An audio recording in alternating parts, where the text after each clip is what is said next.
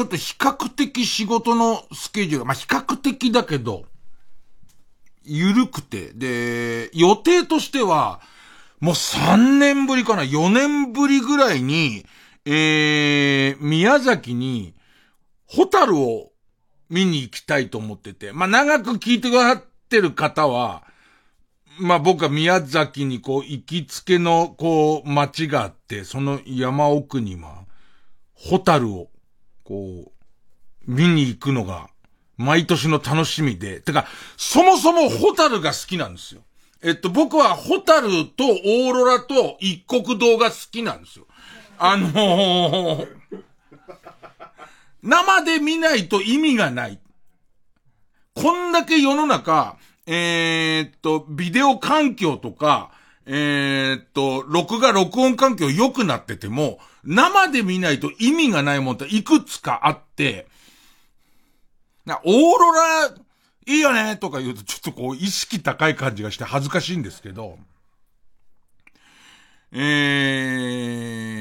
ー、オーロラってさ、よくこうオーロラ撮ってますよって写真家の人とかがいてさ、でこう映ってるオーロラってさ、イメージあの、蛍光グリーンみたいなやつじゃん。あれがたなびいててゆらゆら揺れてる感じだけどさ、実際、あの、あんな風には見えないんですよ。あれはその、えー、っと、感度を高くしたカメラで、しかもさ、デジカメなんかいくらでも感度上げられるから、感度上げると、えー、普通にこう、えー、空見てたら、やや緑、え、ほぼ白みたいな、雲、雲にしては不自然みたいなやつが見える感じなのよ。だけど、あれ感度上げていくとどういうわけだか、あの蛍光グリーンに映るわけ。で、それを撮ってみても、CG じゃん、それは。だって実際僕の目にはそう見えないんだけど、デジタルが目で見てんのと違うような処理をして、ああ、やるわけじゃん。で、ホタルもそうなんですよ。ホタルも、あの、実際の映像よりも、やっぱり感度を上げちゃうから、あのー、相当、なんか糸が引いたみたいな感じの、よくさ、えー、シャッタースピードをさ、えどんどん長くして、渓谷にこうホタル飛んでんのを撮りまし、有名な写真家の方が撮りました、みたいな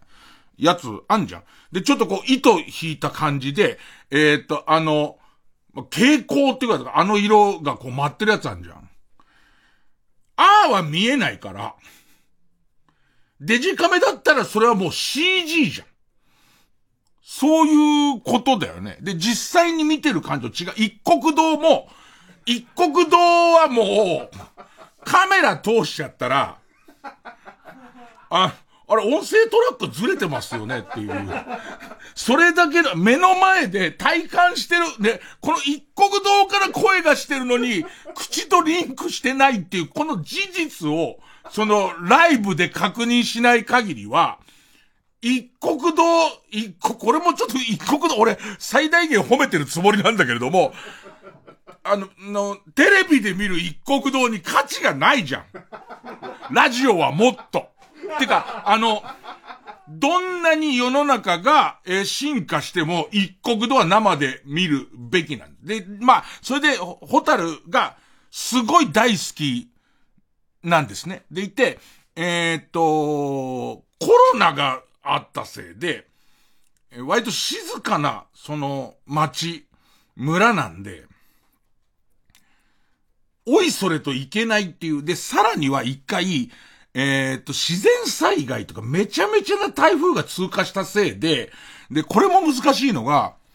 ホタルのいる地域に台風来ちゃうと、川底を持ってかれちゃうから、川底を持ってかれると、ホタルが卵を産む予定の綺麗な清流にしかいない、えー、川になっていう貝も持ってかれちゃうんで、元通りになるまで平気で数年かかる。で、えー、ここ何年か全然ホタルを見に行けてなくて、で、レア度をちょっと上げるために言うとね、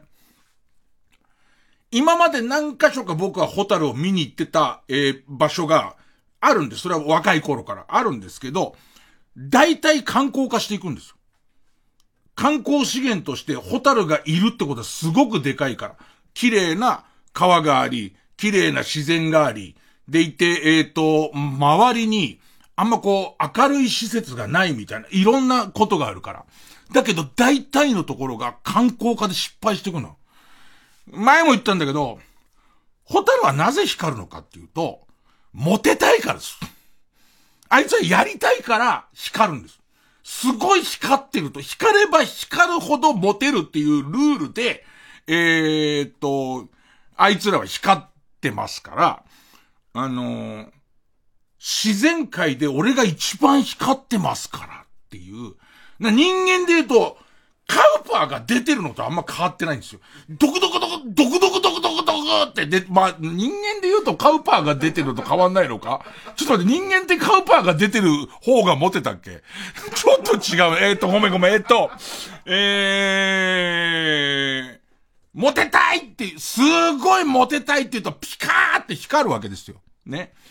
で、えー、っと、ちょっとカウパー一回置いといていい？カウパーがうまく例えられるかどうかわかんないから。ね。で、そうすると、えっと、俺はあいつより光ってる税を見せるために光るわけです。メスに見せたいから。ね。にもかかわらず、そこを自動車のヘッドライトで照らしちゃうと、もう無理だわつって。みんなで、ちょ、ちょっと男前ぐらいのやつが競って、その、えっ、ー、と、えー、カウパーを、カウパー基準じゃねえよ。お、俺ちょっとかっこいいだろっていうアピールをしてるところに、福山雅治来ちゃうようなもんだから、で、もうちょっと新しい2枚目の例えで言うと、アランドロンが、固有座方式です。えー、固有座方式ですけども、えー、そんなかっこいいやつ来られたら、無理じゃんってなっちゃうから、あいつら諦めちゃうんですよ。どっか行っちゃうんですよ。で、それがやっぱ自然界にある光の限界っていうのは、割とこう、その、暗め、超高感度でやっと撮れるぐらい暗めだから、え、っと、スマホの待機画面ですら明るいの。スマホのスクリーンとか、あと、そのアップルウォッチの、なんかこう、アップルウォッチの文字盤見ようとしたら光るじゃん、あいつ。あれぐらい、ああ、もう無理だわっていう。あんな、もう、ドックンドックンにカウパー出てるやつ来ちゃったら、えー、あんなすごい光るやつ来ちゃったら俺は無理だからつって、その光があればあるほど、どんどん減ってっちゃうの。だから、えっ、ー、と、如実に前の年村おこしをすると、えー、如実に前の年よりもホタルは減って減って減って減ってってなってって、最終的には、ホタル祭りみたいなものを始めちゃったから、よそで養殖したホタルを、とりあえずその期間だけ話すみたいなことになってくわけ。ね。本当にこれあった例なんだけど、あまりに減ったし、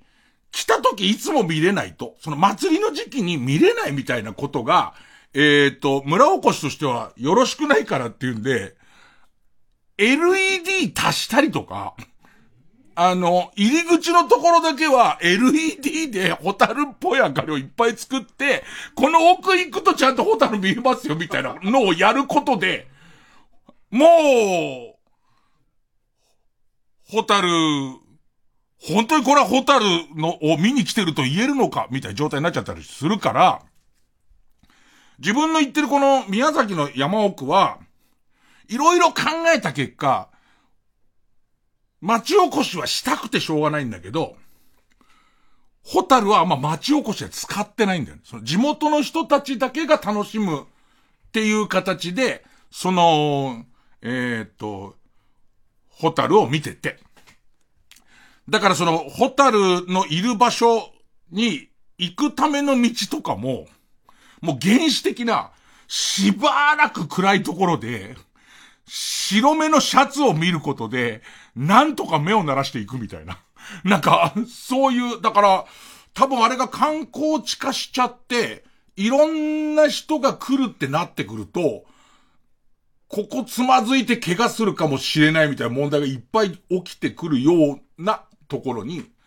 地元の、あの、たまたまそれは別のロケで知り合いになった、あの、ババアに案内されて、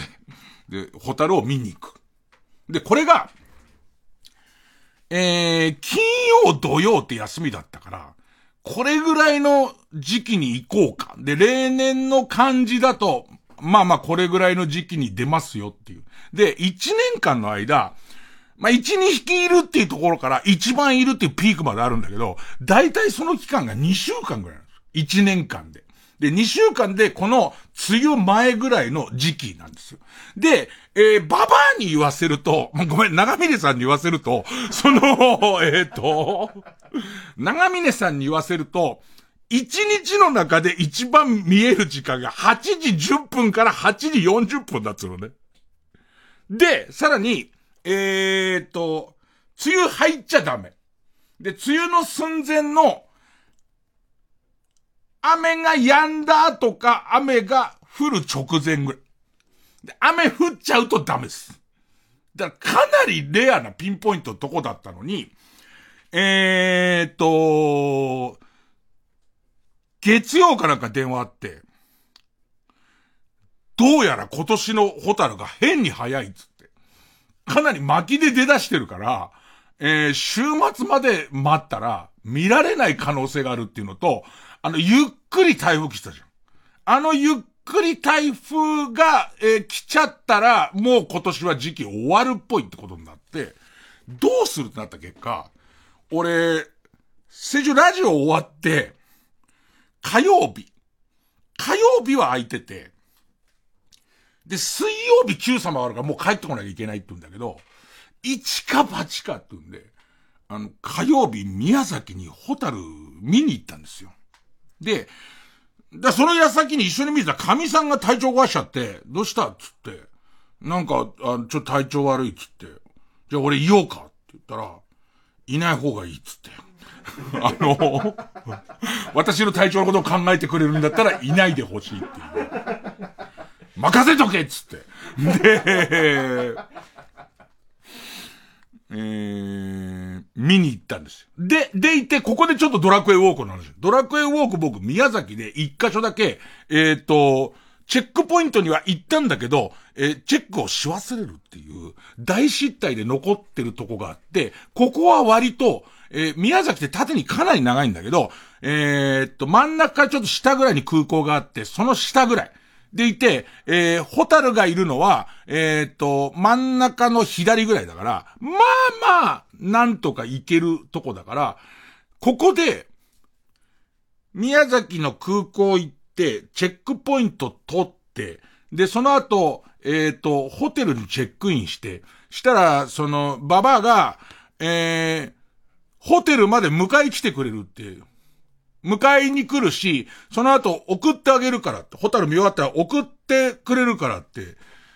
言われて、で、じゃあホタル見て送ってもらって、で、泊まって、今度始発で鹿児島行って、俺鹿児島でまたドラクエウォークの、えー、西郷どん取り忘れ事件、あ、取り損ない事件となって、鹿児島全部回ったんだけど、西郷どなんか最後、最後だけに最後に取ればいいじゃん。すごい面白くない？すごい面白くない？一回書いてみ。最、ひらがなで西郷と、最後と書いてみ。で、その、え、もし書いてあったら、捨てろ捨てろ！燃やせ！ジップオイルに浸して燃やせ！で、燃やして消えてないやつを、ゴミ箱に入れろ！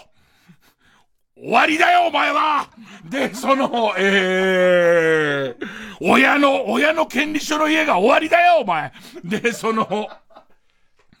えー、西郷ども後回しにしたら、自分の移動が間に合わなくて、西郷ど寄れなくてっていうのがあったから、その次の日の始発で、西郷どんをドラクエチェックして、で、そのまま、えー、テレビ朝日に飛んで帰るっていう、えー、方法を、えー、プランを立てまして。で、困っちゃったのは、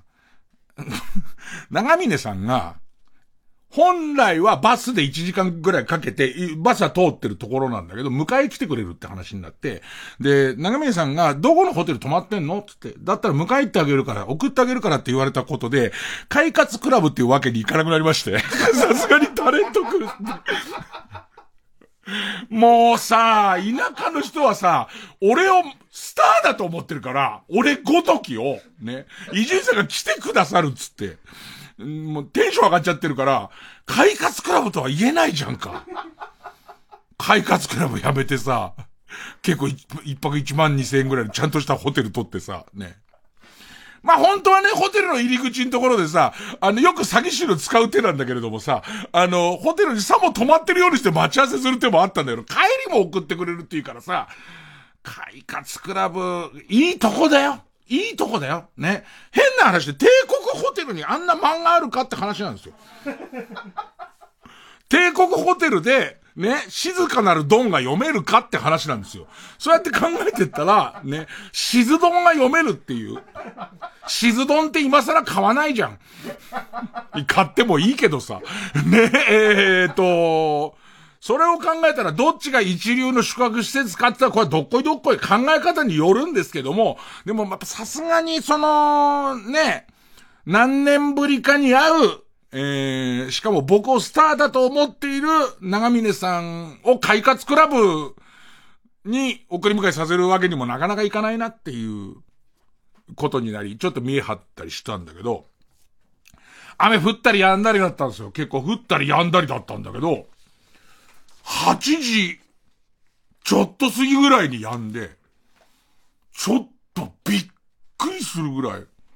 嘘、嘘でしょっていうか、いや、下手したらこれ LED なんじゃないのかっていう。もしくは、俺は、今、快活クラブのマッサージチェアの上にいるんじゃないのかっていうね、静かなるドンを山積みにして3巻読み終わったところで、顔、顔面に静かなるドンを伏せたまま、夢を見てるんじゃないかぐらいの、ホタルの量で、久々、久々、またそれちょっと、なんか新しい穴場を見っけたんでみたいなことを言われて、源氏ボタルっていうのは、なんかそれ光り方が、ピカー、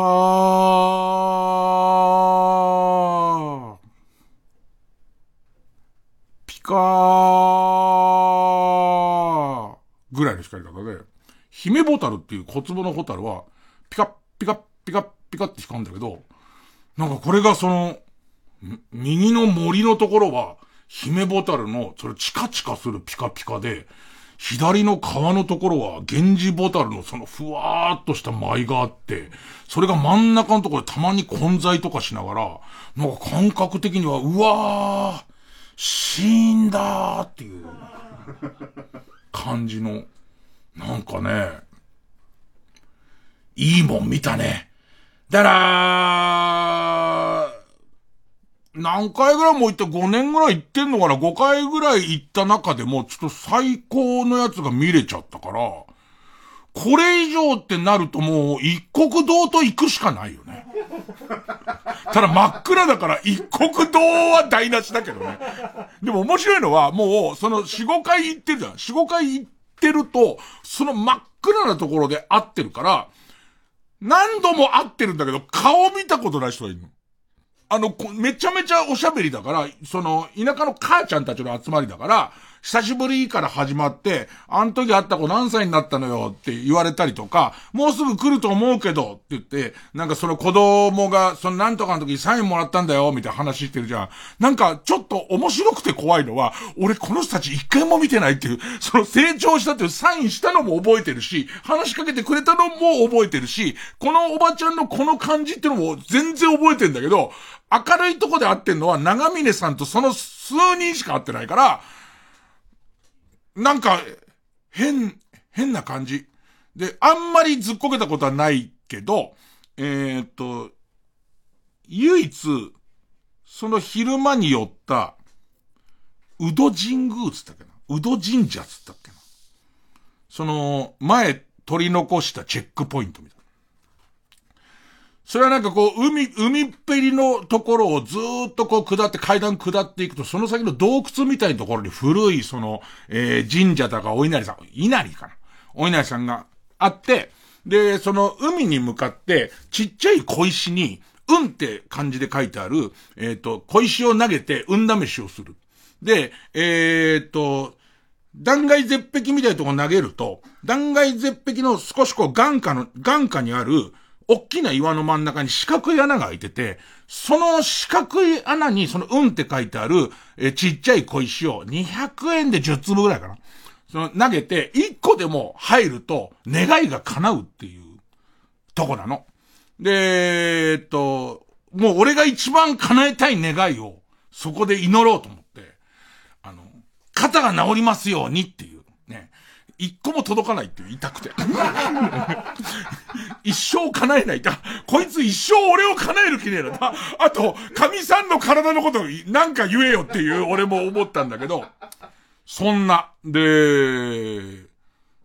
そのホタルを見た時以外は基本小雨が降ってて、なんかちょっといい、いい、あの、普通ね、ラジオ的にはずっこけると思ってるでしょ。全然ずっこけないまま、あの行きましたね。で、結果、もともとホタル行く予定だった週末の話は、多分ちゃんとタイトルコールをしてからだな。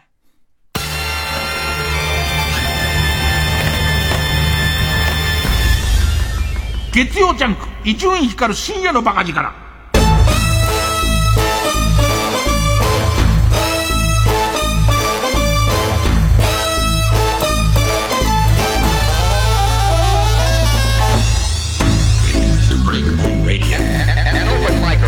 だから今週なんか変な感じだったな。で帰ってきてやった Q 様がついさっきオンエアされた Q 様なんだけど絶不調で絶不調のチーム戦でもうちょっと悲しくなるぐらいこんなにクイズ番組でチームの足引っ張ったの初めてなんじゃないかと思うよな。感じだったんだけどさすがにもうオンエアされたから結果言っていいよね。ごめんあの、もし、あの、これからその、録画してんの見ますとか、ああいうなんか、えっ、と、見逃し配信で見ますっていう人のこと、人にあんま気使わないですけど、最後の最後に、逆転サヨナラホームラン的な正解を俺出して。で、しかも、それが、えっ、と、日本の、えー、世界遺産の問題なんだけど、俺ドラクエウォークで行ったところで、たまたま出て、で、そこでこう、逆転、サヨナラホームラン的な、伊集院のおかげで勝ったら、そこまでの足の引っ張り方は、俺のせいで完全に負ける。うわー、これなんかしょっぱい弁当になりそうだな、みたいな回だったんだけど、なんかうまくいって、本当についてる人はさ、そのホタルがフライングで早く出ましたとかさ、台風が近づきましたってこともないわけだよ。ないし、普通に行って普通に見れるわけだから、ついてたのかどうかで言うと、マイナスから入ってはいる。本当についてる人は最初からクイズも調子いいはずだから、そういうことでもないと思うんだけど、なんかね、ついてたっていう印象、印象だったね、何日かね。えー、多分死ぬんだとは思う。ねえ、おそらくそんなこと、そんなことを言ってたのにっていう結末にはなるとは思うんだけどね。えー、曲、チルズポットで昼寝の国。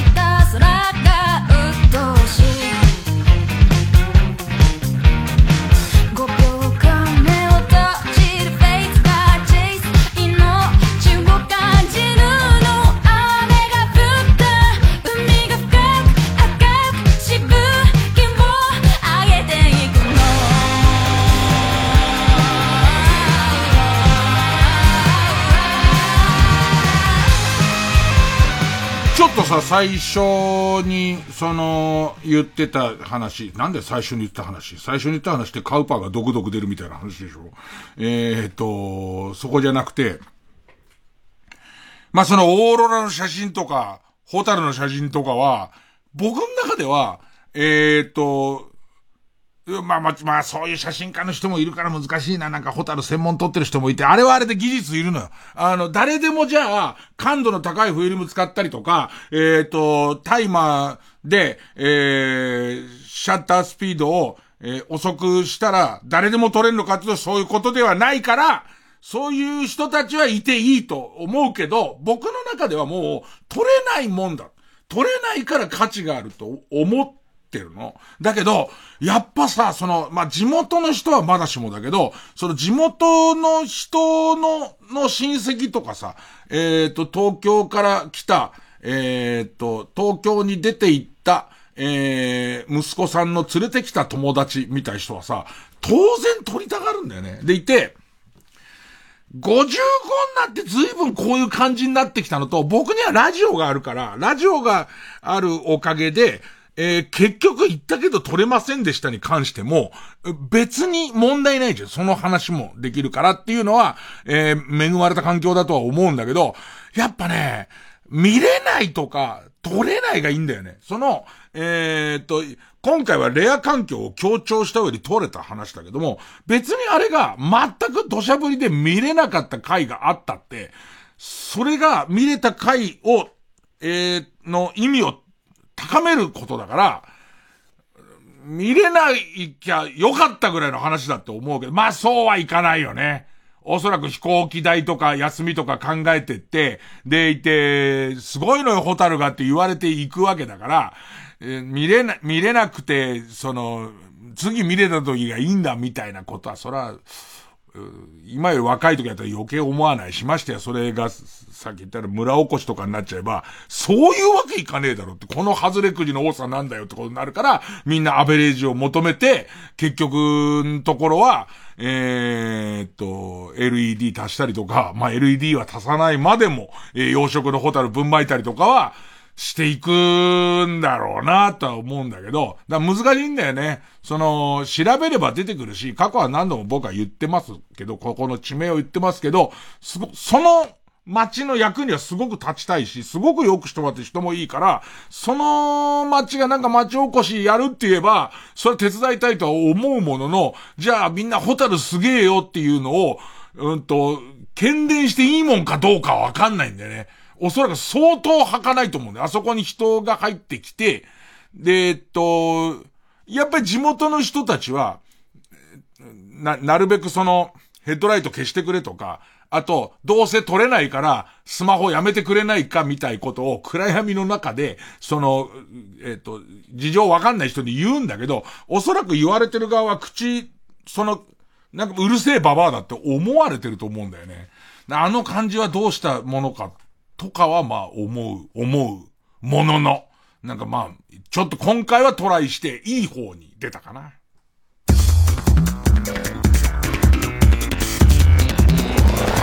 ジャンク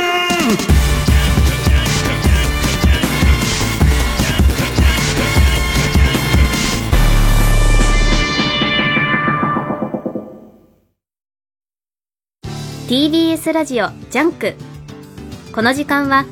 小学館マルハニチロ他各社の提供でお送りします。今度の「ゴルゴ13」は14歳の美少女が主人公。G の遺伝子少女ファネットコミックス発売中。ゴルゴ13の娘と噂されるライフル射撃の天才ファネットの活躍が完全新作スピンオフで楽しめる。小学館。TBS ラジオ公演スロバキアフィルスペシャル。7月6日木曜日東京赤坂サントリーホールで開催。スメタナ・モルダル。ドボルザークチェロ協奏曲新世界より。黄金のスラブプログラムを名門スロバキアフィルとチェリスト笹沼達樹がお届けします。チケットは各プレイガイドで販売中。詳しくはコンサートイマジンチケットセンター。03-3235-3777 03-3235-3777または TBS ラジオのホームページイベント情報まで。ラジコもポッドキャスト。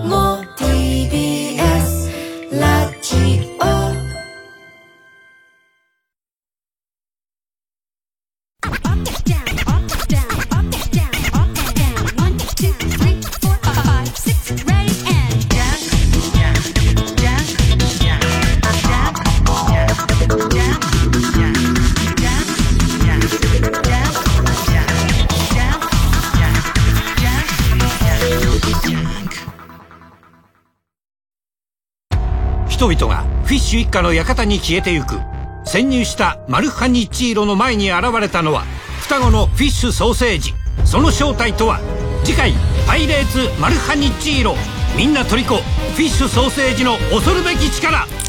俺剥くの結構得意かも。マルハニチロ。TBS ラジオ公演フェスタサマーミューザ川崎2023日本トップレベルのプロオーケストラが揃い踏みで名曲を披露。ジャズ、バレエ、お子様向けのピアノ公演などバラエティ豊かな全19公演。合言葉はお待ちどうサマーです。フェスタサマーミューザ川崎2023はミューザ川崎シンフォニーホールを中心に7月22日から8月11日まで開催。チケット好評販売中。お問い合わせは044-520-0200ミューザ川崎シンフォニーホールチケットセンターまで。光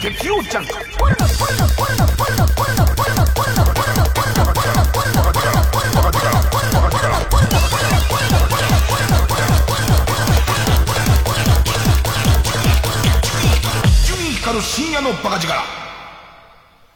で、金曜日、だからもともと、えーっと、ほ、ホタル、ホタル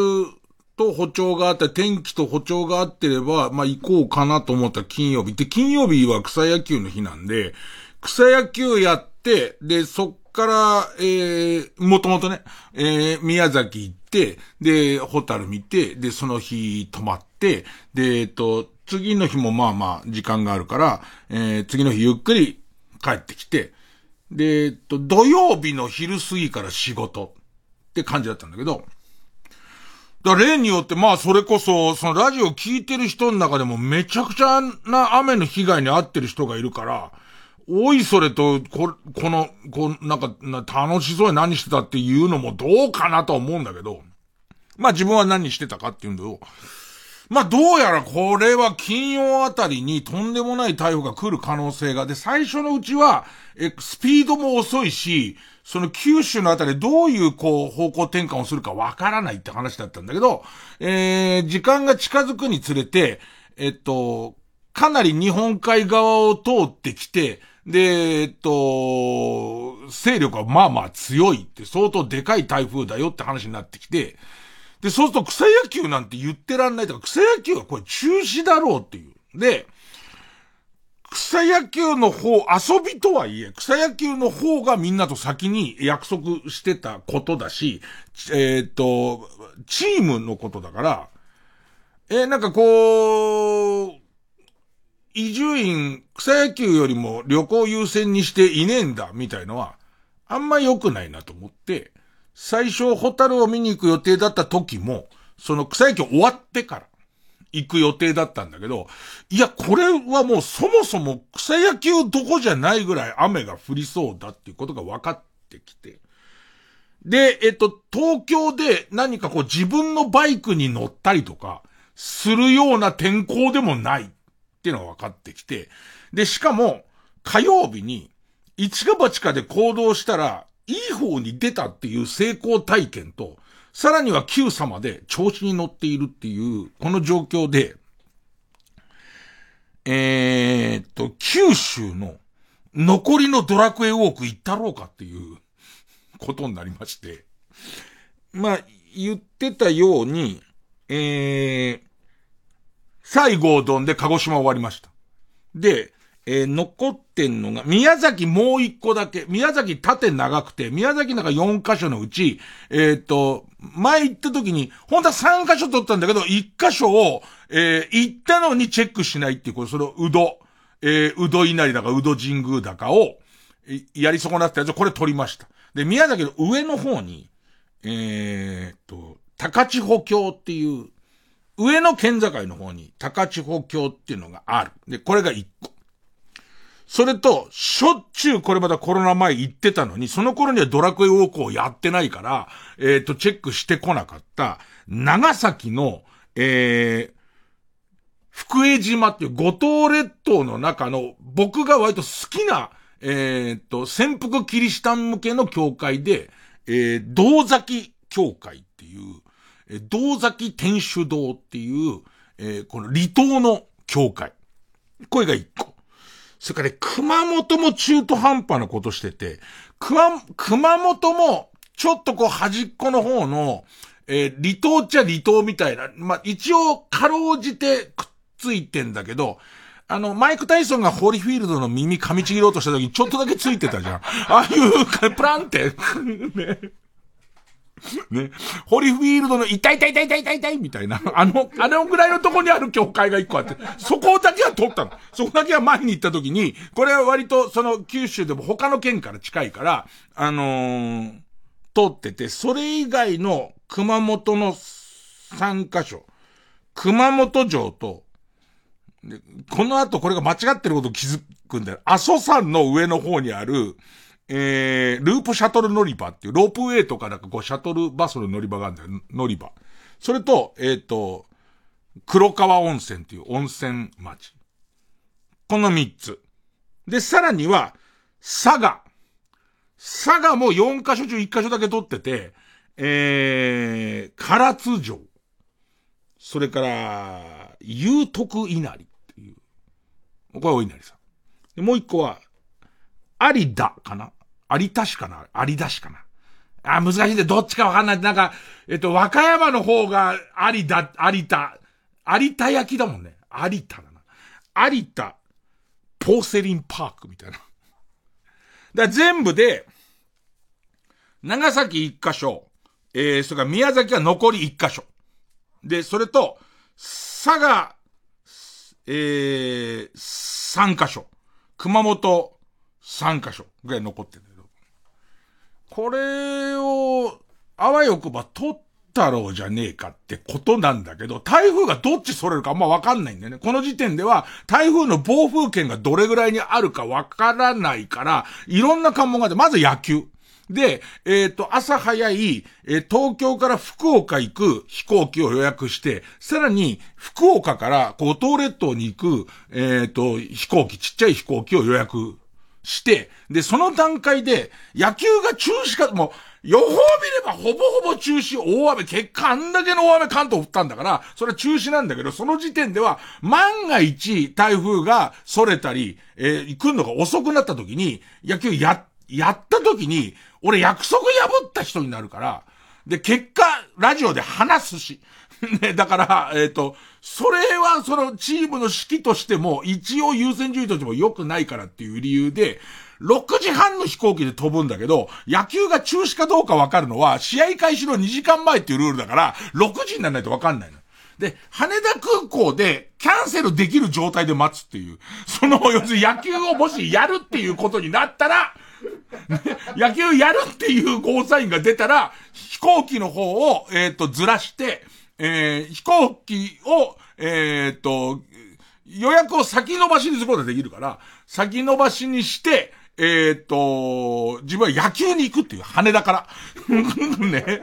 だから謎のこれから九州旅行行くのに、一応、みんなちょっと思い出してほしいのは、金曜日の段階で、雨の確率だって100%ですよ。100%だし、相当なみんな危険ですよって言ってる状態だから、野球やるわけないんだけども、俺はこれから九州に行くんだけれども、野球の道具を全部持っているっていう、その状態で、で、そこで、それこそ、この前座ってる野球のメンバーの河野和夫ちゃんと連絡が取れて、野球当然やりませんよ。ね、何を薄ら寝ぼけてんですかと。ね。やるのやんないのやんないよっていう。やんないに決まってんだろつって。みんな雨が来るのに備えて、いろいろ準備をしてくださいっていうぐらいのことはテレビで見てるだろって。お前がやんないって言ったんだからねっていう。で、やんないっていう決定をブッチャーさんが出したのねっていうことで、ロッカーにまず野球の道具を全部入れて。ね。でいて、えー、今度は、同時に飛行機飛ぶの？って話になる。でも、えっと、台風の進路が割と下の方に行ったせいで、え別に福岡行きの飛行機はどうも飛びます。っていうことで、で、福岡行くわけ。で、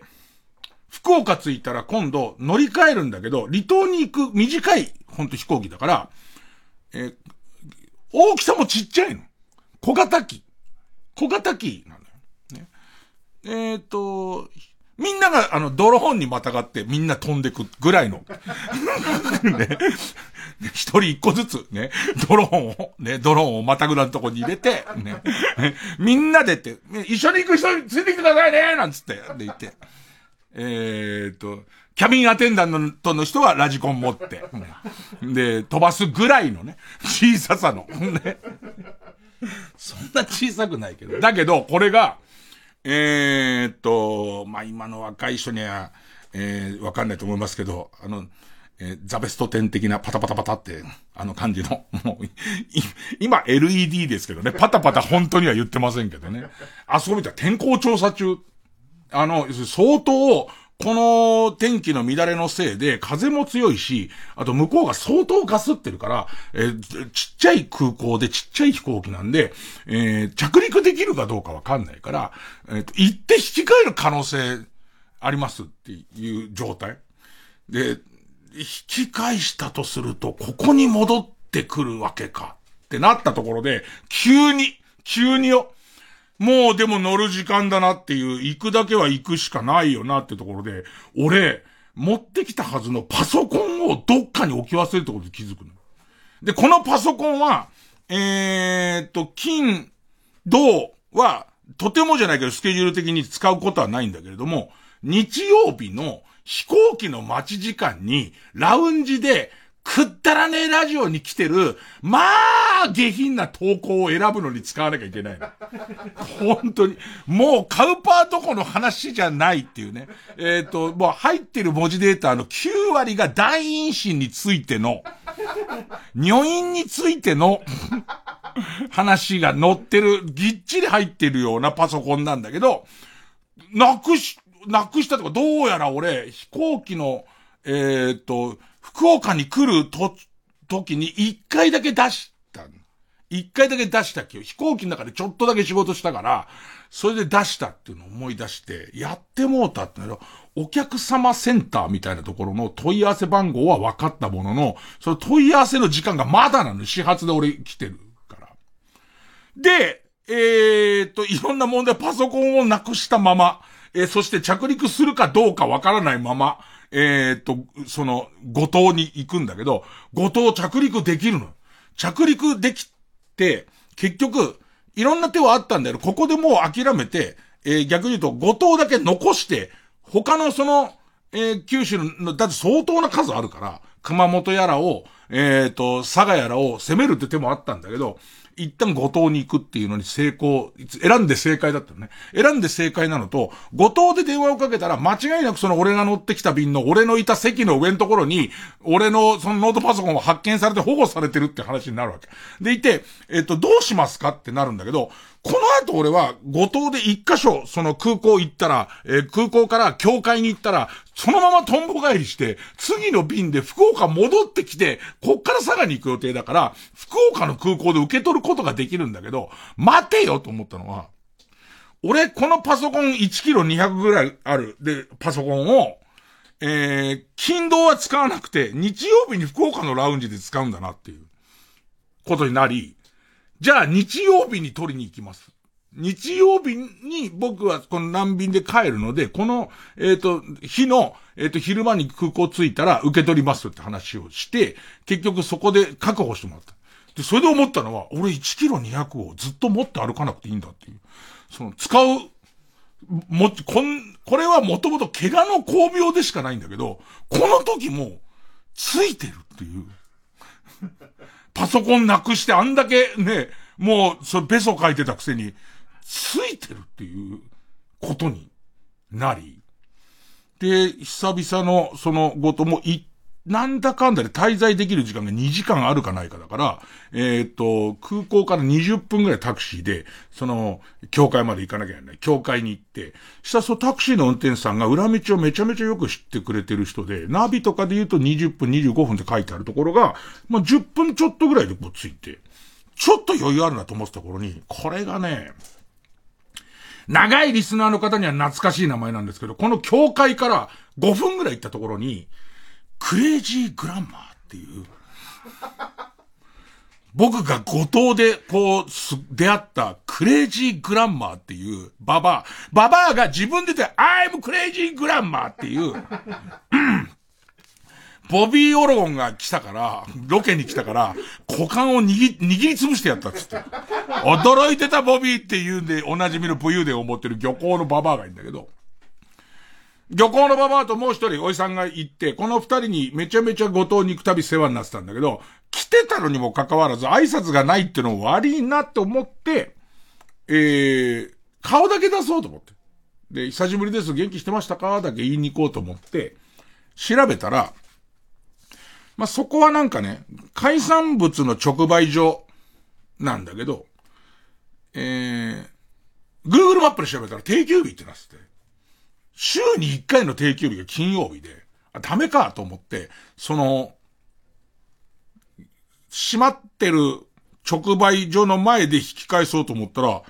ちょうどババアとジジイが散歩に出てきてて、おーつってなって、久しぶり、どうしたの？どうしたの？いや、来たら閉まっててさ、つって久しぶりに来たのに何も言わないで、あの、帰っちゃった。後で噂で伊集院どうも来てたよって言われたら、あんま気分も悪いだろうから、一応顔出したんだよ、なん。で、そう、わざわざ顔出してくれてありがとうって、ゆっくりできんのいや、ゆっくりもらえもう次の部員で帰るんだよって、えー、それ急ぎすぎだよなんて言いながら、じゃ、ちょっと待ってくれよってじじいが、えー、マグロの冷凍の柵を、1キロ、2キロ分ぐらい。持って帰れ持って帰れっつって。パソコン1.2キロをや、やっと手放したとこなんだけどさ。だけどさ、めちゃめちゃ嬉しい。マグロのトロの、そこは、養殖で畜養のマグロをやってる漁港なの。で、相当な、その品質のいい、もう大トロ中トロの柵をさ、すごい勢いでさ、リュックの中に詰め込まれてさ、てか、いや、背中凍っちゃうよぐらいの。重いしっていう、重いし背中凍っちゃうよぐらい担いでさ。ほいで、じゃあ、あの、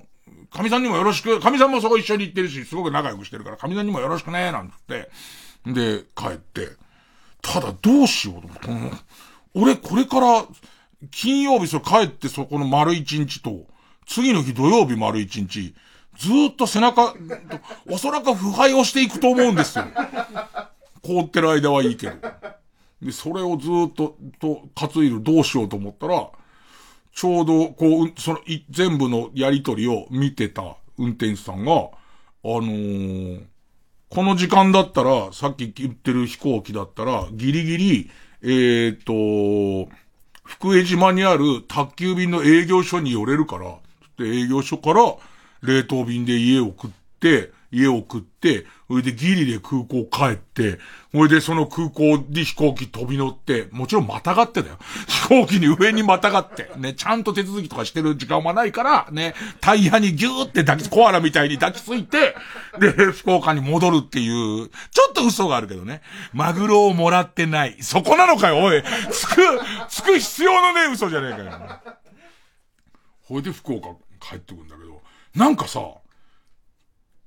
ついてる。いや、それもね、本当についてるやつは、たまたま定休日じゃないはずなんだよね。本当の、の、ついてる人は、だから、100%ついてんのかどうかわかんないんだけど、なんか変に、変についてんだよ。死ぬんだけどね、結構こんなこと言ってるやつは、多分死ぬ、空からピアノが落ちてきて。理由はわかんないけど。月曜日、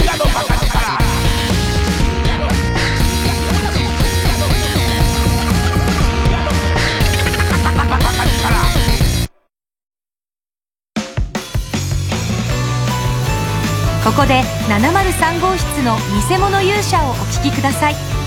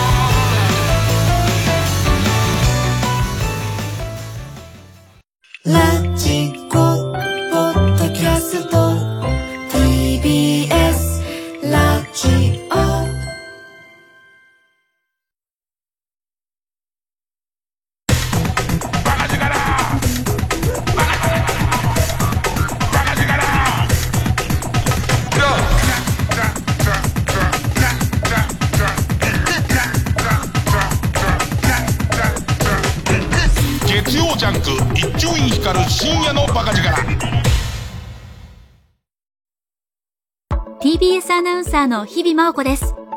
地球温暖化や気候変動を抑えるためには、社会全体が協力して、脱炭素を実現していかなければなりません。TBS では、2023年度に放送センターなど主な施設のカーボンニュートラルを達成します。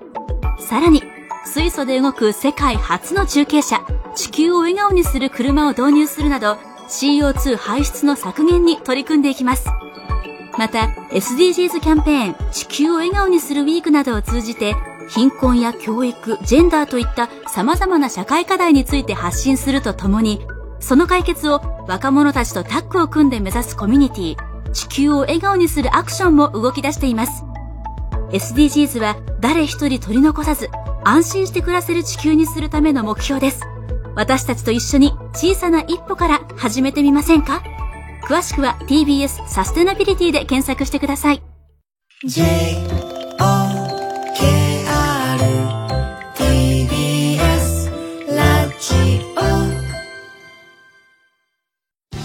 TBS ラジオジャンク。この時間は小学館、マルハニチロ、他各社の提供でお送りしました。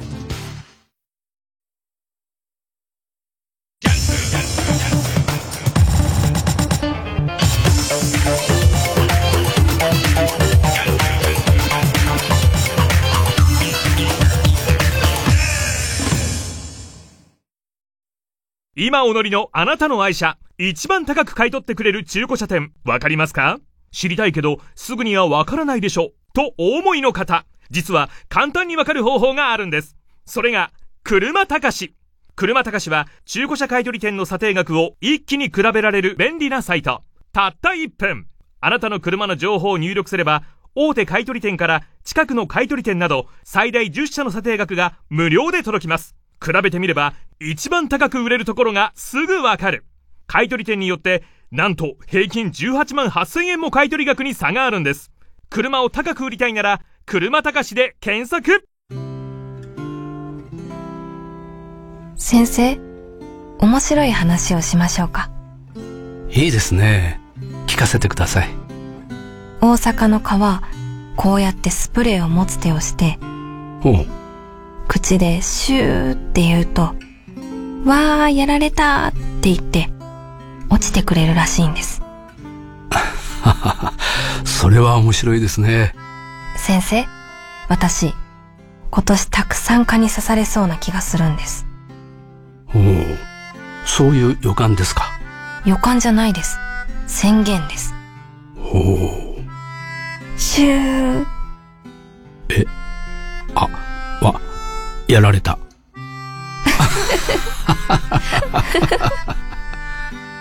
夏を楽しもう。カニは緊張る。使用上の注意をよく読んで正しくお使いください。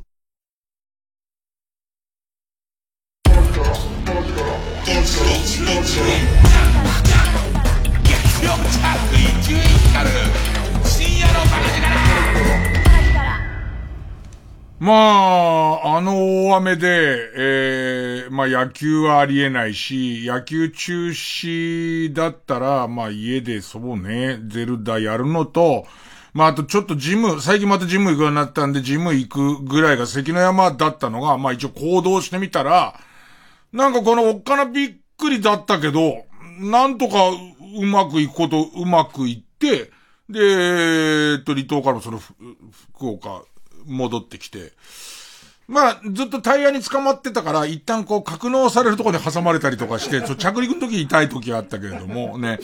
それぐらいですよ。ね、ついてないことといえば。で、行って戻ってきて、で、えっと、一応頭の中で全部うまくいったらこういう予定と思ってたのは、金曜日のこの帰ってから午後に関しては、とりあえず、えー、っと、その長崎の残り1個の、え、境界取ったら、えっと、佐賀を取っちゃおうっていう。佐賀を取っちゃおう。で、佐賀に関しては、えっと、なんとか、えー、いつもの電車、バス、それから短いとこタクシーで乗りつなげば、これギリいけんぞみたいな感じで、えー、福岡から、えー、っと、電車で、東唐津、唐津、唐津城とこ行きたいんだけど、東唐津とこ行って、で、こっから1、2キロぐらいなんだけど、タクシーに乗って、ここが一番シビアだったんだけど、これタクシー乗って、唐津城の前を通ってタクシーからもう降りません。の、降りずに、えー、っと、その、クリックできるはずぐらいの距離です。で、そのまま、えー、東唐津から唐津城の前を通って、でいてそのボタンさえ押したら、そのままスルーして一度も降りずに、えー、唐津に行って、唐津から、えー、っと、そのまま電車に乗るっていう。ね、最初のチェックポイント。でね、えっと、一番最初にその東唐津で、えー、タクシー乗って、、その運転手さんに、えっと、唐津、ちょっとややこしいお願いなんですけど、まず唐津城に行ってほしいんですよって話をしたら、唐津城がどれだけ自慢の城かって話を延々と聞かされるんですよ。これが、あの、ドラクエやってて何が辛いっつってもね、これが一番辛いです。どれだけ、その、我々にとっていい城なのかで、どこを見てほしいかって話をする。いや、ごめんなさい、あのね、唐津の、一番近いとこ通って、そのまま、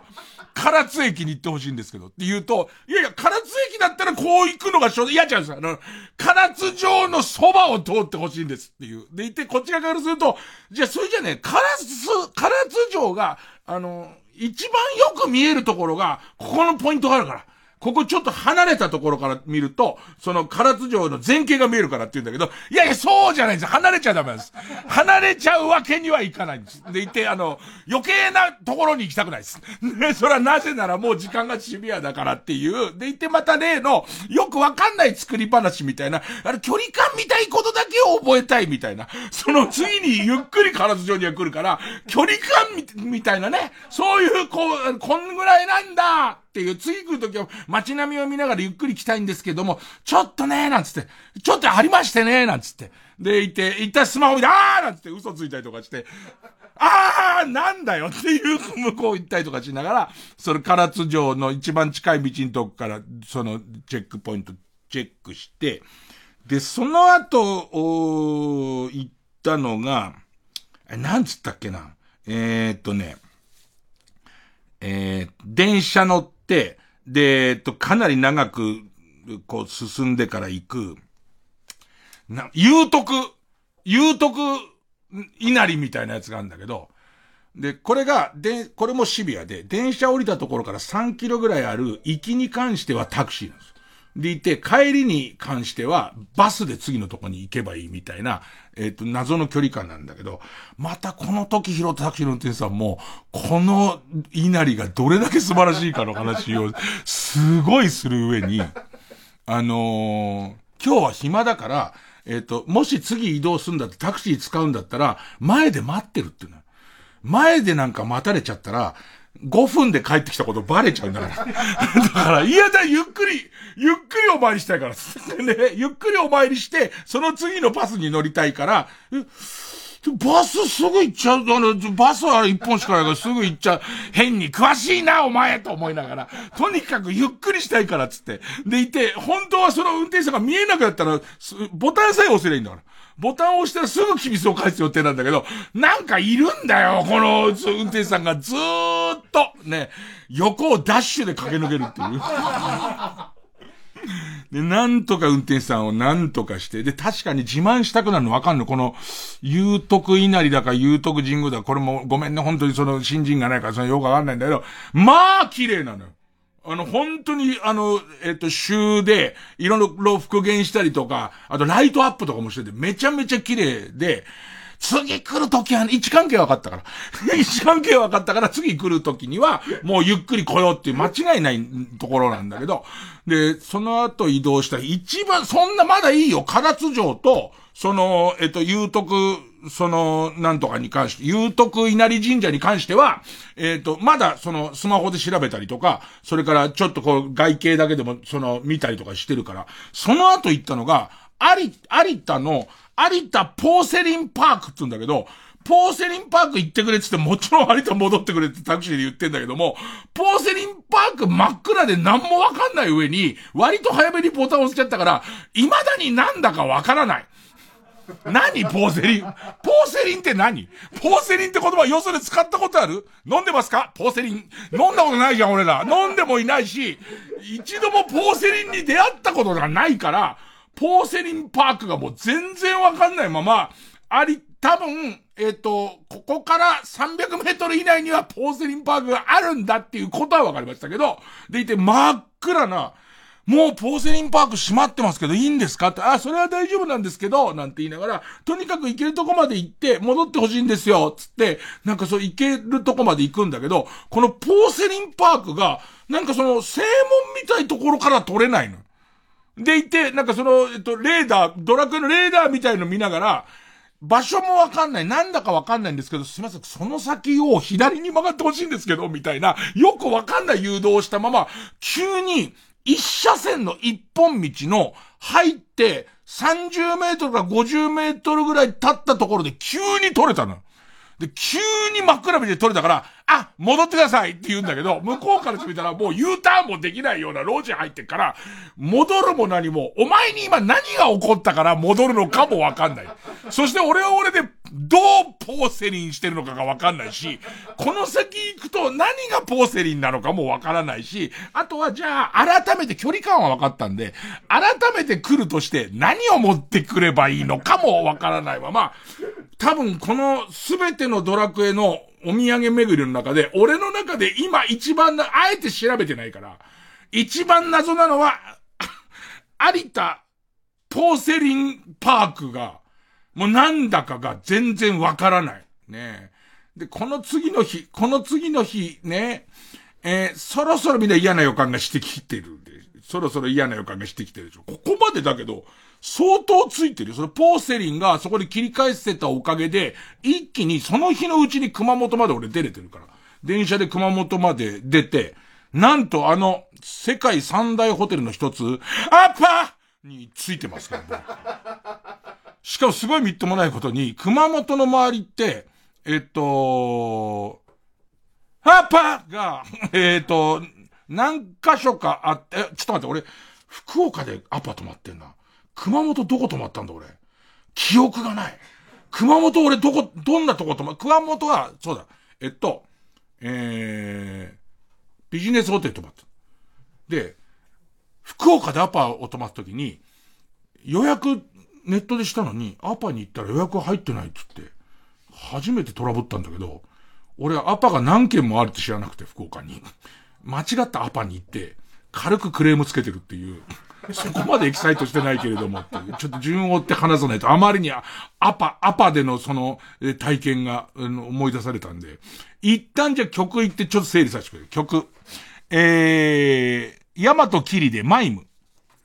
贋作れてく。夏が時が理想を見せる夢。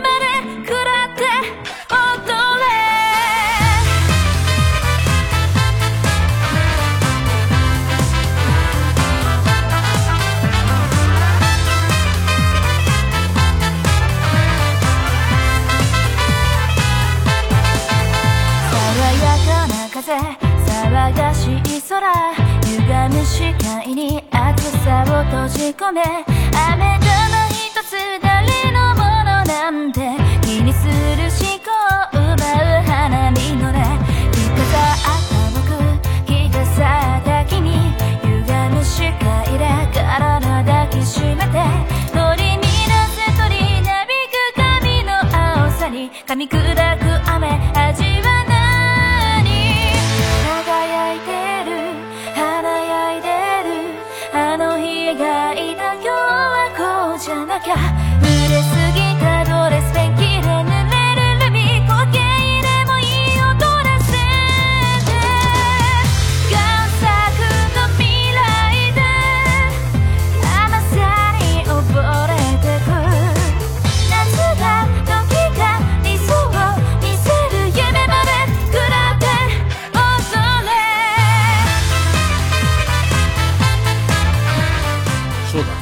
と、世界三大ホテルの一つ、アパは、その、次の夜に福岡で泊まってて、世界三大ホテルのうちのもう一個の東横インに泊まったんだ。その、えっ、と、熊本は東横インに泊まって、まあ、税の極み、税の極みですよね。確か東横イン熊本じゃなかったっけ？あの、ホテルカリフォルニアのモデルになったのって。ちょっと違うか。で、その、えっ、と、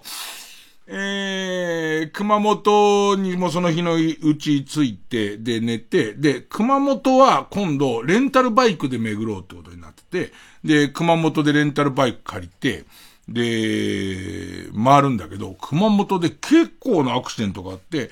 あんまりドラクエウォークをやる上で、えっとね、よっぽどスケジュールがない時は、今までもかなりいろんなとこ調べてっていうケースあったんだけれども、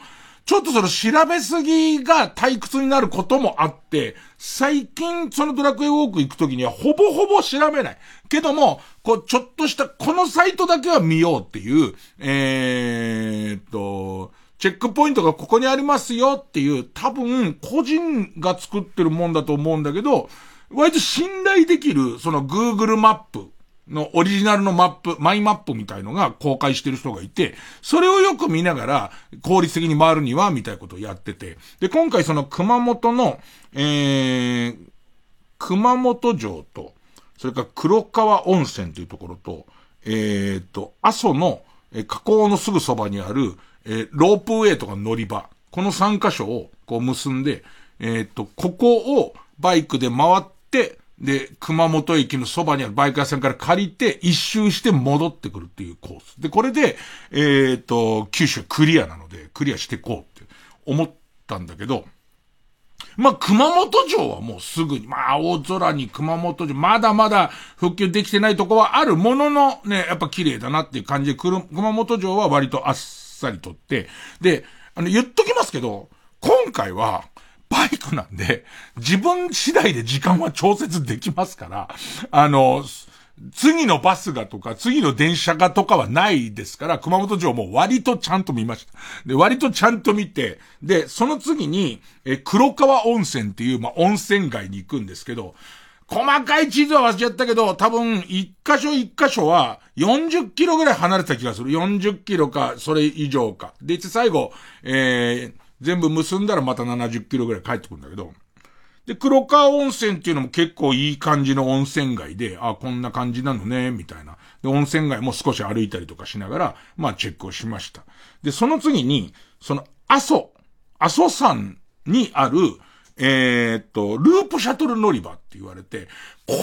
が結構過酷で、そのワイディングした山道、山道をずっと行くんだけど、でもやっぱ阿蘇の、もうグリーンの山肌みたいな延々と続くのね。で、もう、あの、その途中に牛、阿蘇の赤牛飼ってたりとか、あと多分あの辺、その特有のサラブレッドじゃない馬いるじゃん。あの、割と日本に昔からいるような、あの、ずんぐりむっくりの馬とかを、割と放牧してるところの横を、こう通ったりとかして、ずっとこう、の、上り坂、まあ、多色大坂もある中、えめちゃめちゃいい天気で、30度、台風一過のいい天気で、その中をこう走ってるのは、全然こう長いけども嫌じゃない感じ。あ、こんな、阿蘇、阿蘇をバイクで走るってこんないいんだと思いながら、こうずっと走ってくる。それにしても長えなって。それにしても延々と山登ってくなと思って、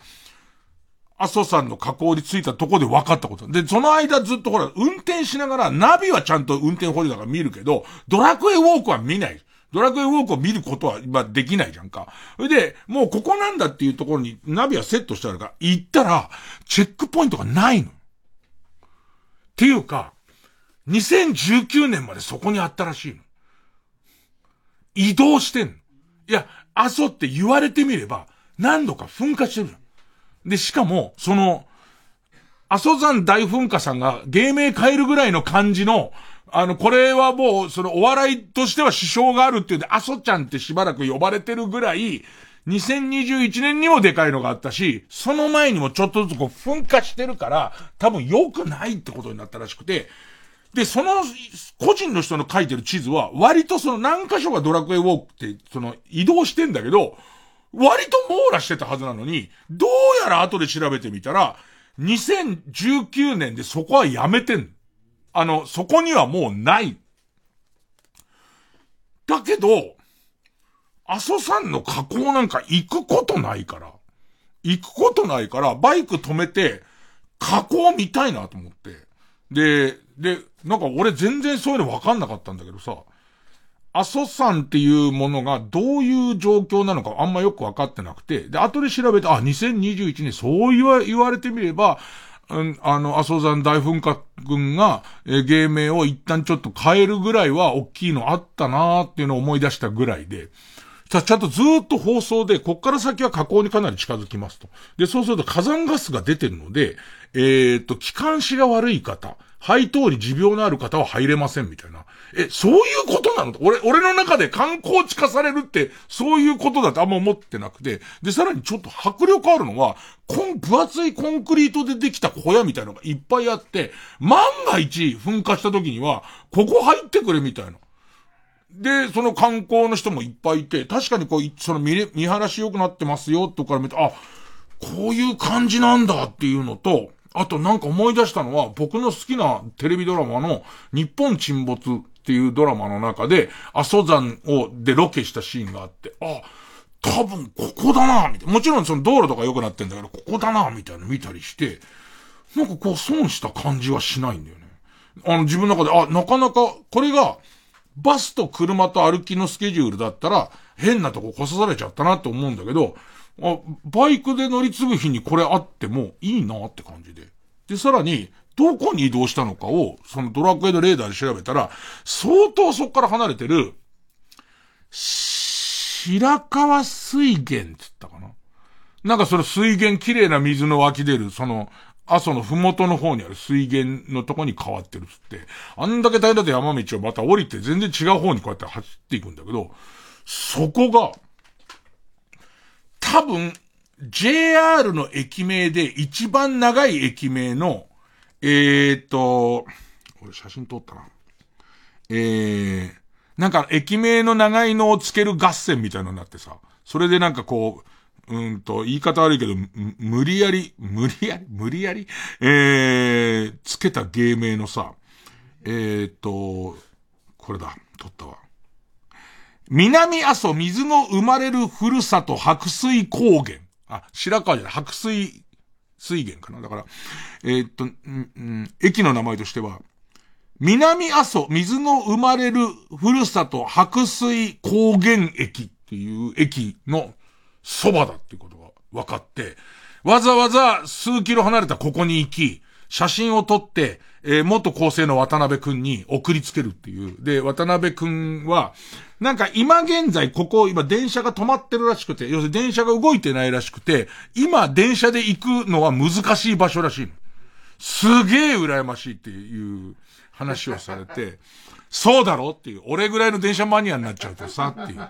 こういう難しい時こそ、えっ、と、そういう、ね、えー、ことに俺憧れるんだよって、こういうところに来てみるっていうのがさ、なんですと。で、相当悔しかったのが、えっ、と、でも実際は鉄道全体の、えー、駅名で一番長いのは、えー、今では、そこではありませんみたいなの書いてきたからさ、まあ、既読無視ですよ。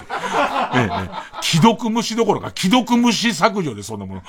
ねえ、聞いてねえって、こっち側は、えー、この駅の自慢さえできればいいのに、余計なこと書いてくんじゃねえよっていう感じで、えー、なんか書いてたんだよ、えっとね。えー、っとね。今、あ、この、この駅は地震で運休中の区間にあるので、えっ、と、列車で行くことが今できないので、えー、とても貴重な写真ですって書いてあって、でいてその後に、えー、ちなみに現在一番長い駅名は京都を走る、えー、嵐、嵐電、嵐に電車の電、えー、蘭電なのかな？北の線の、えー、なんとか、なんとか院、え立命館大学絹ヶ崎キャンパス前ですとか書いてきてんだけど、これ以降一切、一切返信はしないっていう。行かないじゃん、なんかそのさ、JR で一番長いんだか長かったんだか駅なんて行くこともないからさ、わざわざ行って、それ、撮ったりとかさ。なんか、こう、裏目に出たことが全部、あんま嫌じゃない形で終わってくみたいな。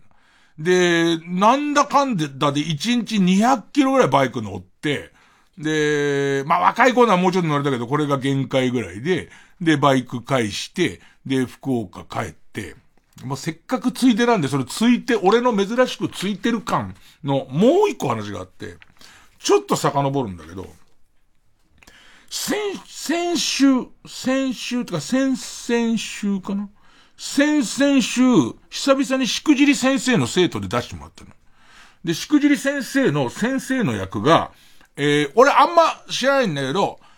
AK69、AK69 っていうラッパーのヒップホップの人。で、この人が、えっ、ー、と、近日やりますんで、あの、とてもいい講義だったんですけど、この人の講義の会に出たの。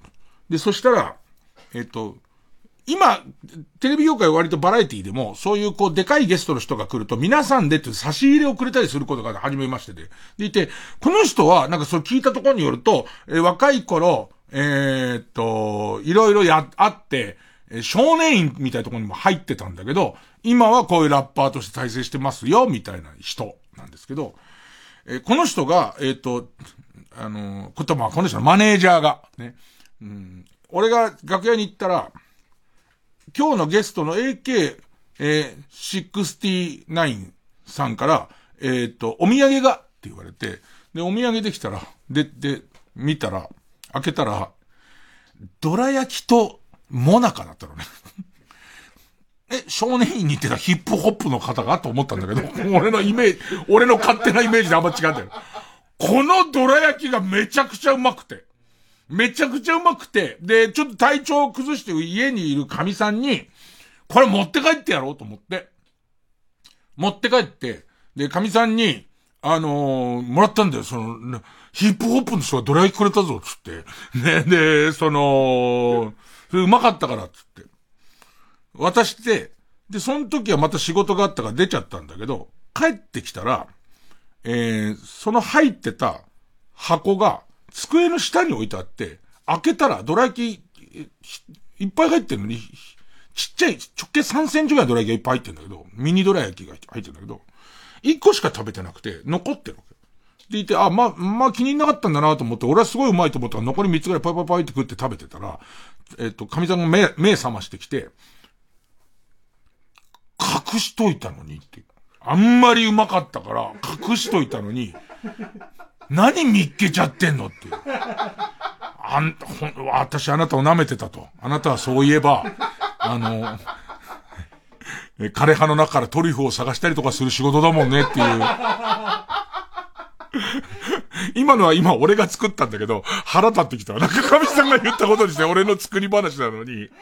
やっぱ神さんが、えーって、すごい美味しかったから後で食べようと思って隠しといたのに、って3日でとこ置いといたのに、なんでそれ食べちゃうの？ってせっかくお土産でもらって嬉しかった。めちゃくちゃ美味しいじゃんっていう揉め事があり、えっ、と、さらには、えっ、と、あなたがいないと本当に心が休まるし、体も休まるから、あの、いれば、何かしら用事頼んだりとか、用事を頼みたいんだろうなって思ったりとかするから、えっ、ー、と、気使わない分良かったって言われてる。でいて、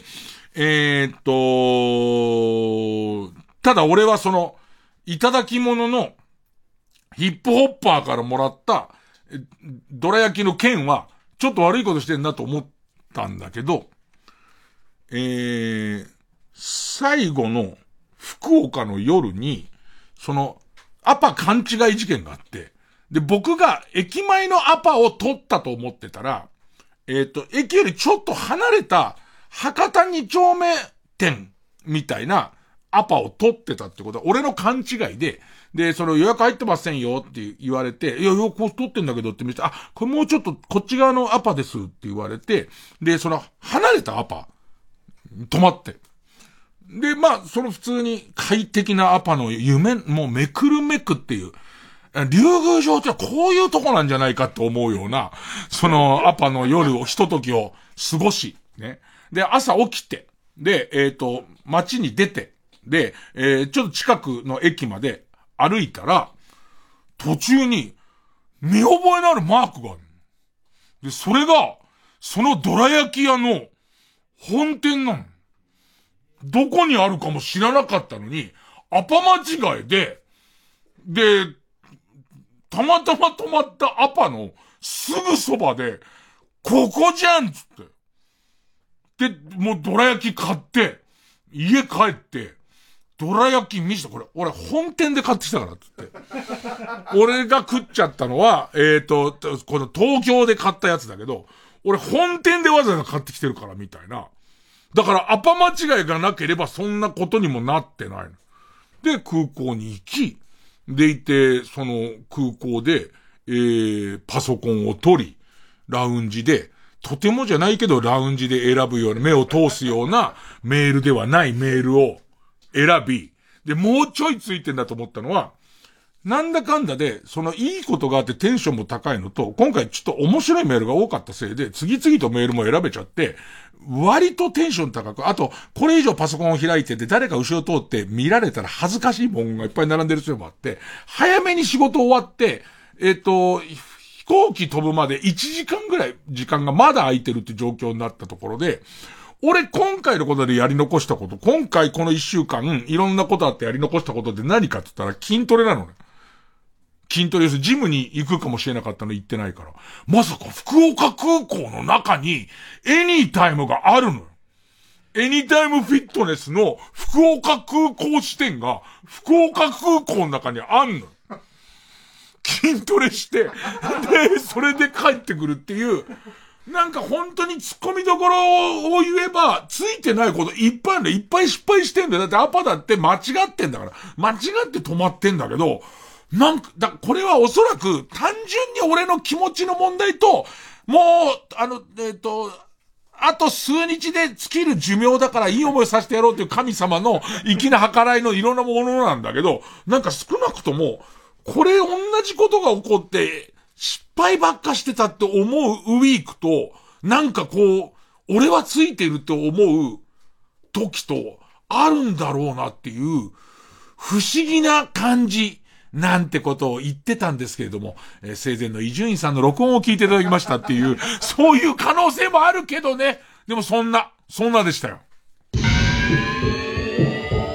月曜ジャン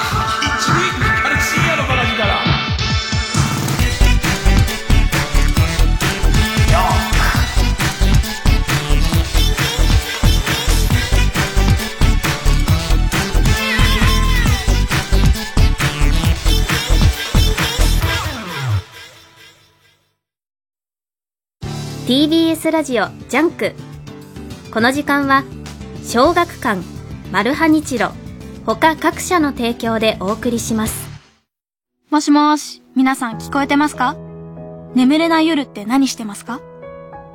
僕は、君は放課後インソムニアっていう不眠症の高校生二人の漫画を読んでます。眠れない夜も悪くないなーって。それ6月に映画になるよね。私もコミックス読んでみようっと。小学館。山里亮太です。私が一人で喋り尽くすトークライブ山里亮太の140全国公演開催中。7月22日土曜日は地元放送局で4時間生放送の MC を務めたこともあるサガーでお話をさせていただきます。詳しくは TBS ラジオイベント情報をご覧ください。ラジオもポッドキャストも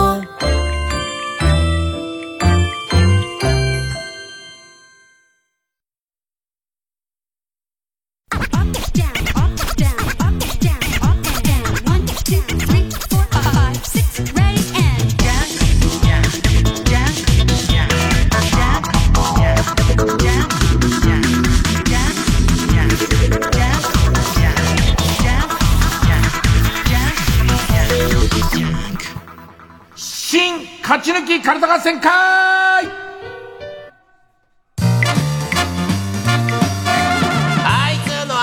パパになったのにさ。パパ多分子供も今日聞いてるよ。やめた方がいいよ。ねえ。いや NHK を聞かせ、なんかまだ理解できなくても聞かせない方がいいよ。ねえ。ーまあちょい、ちょい音楽出し間違いありのカルタ合戦会なんですけども、ねあのーそのさっき渡辺に、その、自慢した、南阿蘇水の生まれる里白水高原駅ってさ、まあそれ一時期、その村おこしとか駅おこしとかなんじゃないのその JR で一番、えー長い名前の駅合戦みたいなのがあったという噂を聞いたことがあるんだけど、この駅のすぐそばの、すぐそばの角にある標識、標識が、普通に白水高原駅あちらって書いてあるのね。定着してねえな、お前らっていうか。ね、白水高原駅って呼んでんな、みたいな。全部、全部つけたら縦札長えしっていうことなのかなと思いながら。さあ行きましょう。えーっと、新勝ち抜き体合戦会です。えー今週の対戦カードは、まず現在勝ち抜き中。おてんばで泣き虫、いたずら大好きだけど魔法の国のプリンセス、魔法少女、イジュピカちゃんのキラキラした日常が知れる、女の子向けのとっても可愛いカルタを作ろうというテーマの、魔法少女、イジュピカちゃんカルタ。今週はもうラ行まで来ました。えー対する予選ブロックから登場のカルタは、ただただカレーに関することがテーマの、みんな大好きカレーライスカルタです。えー今週は野行のカルタになります。早速こちらから、魔法少女、イジュピカちゃんカルタ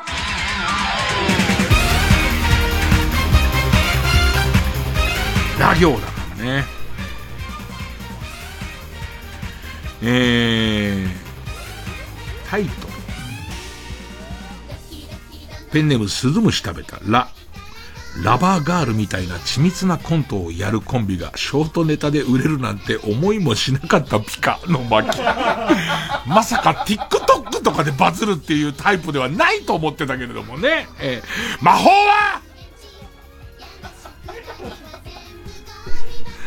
ペンネーム犬は地味編。タイトル。ラガーマンとのパワーセックス直後は、こんなしんどいことは二度と勘弁ピカなんて思うものの、3日もすれば激しい夜のスクラムが恋しくなるものピカの巻。ラウンジ!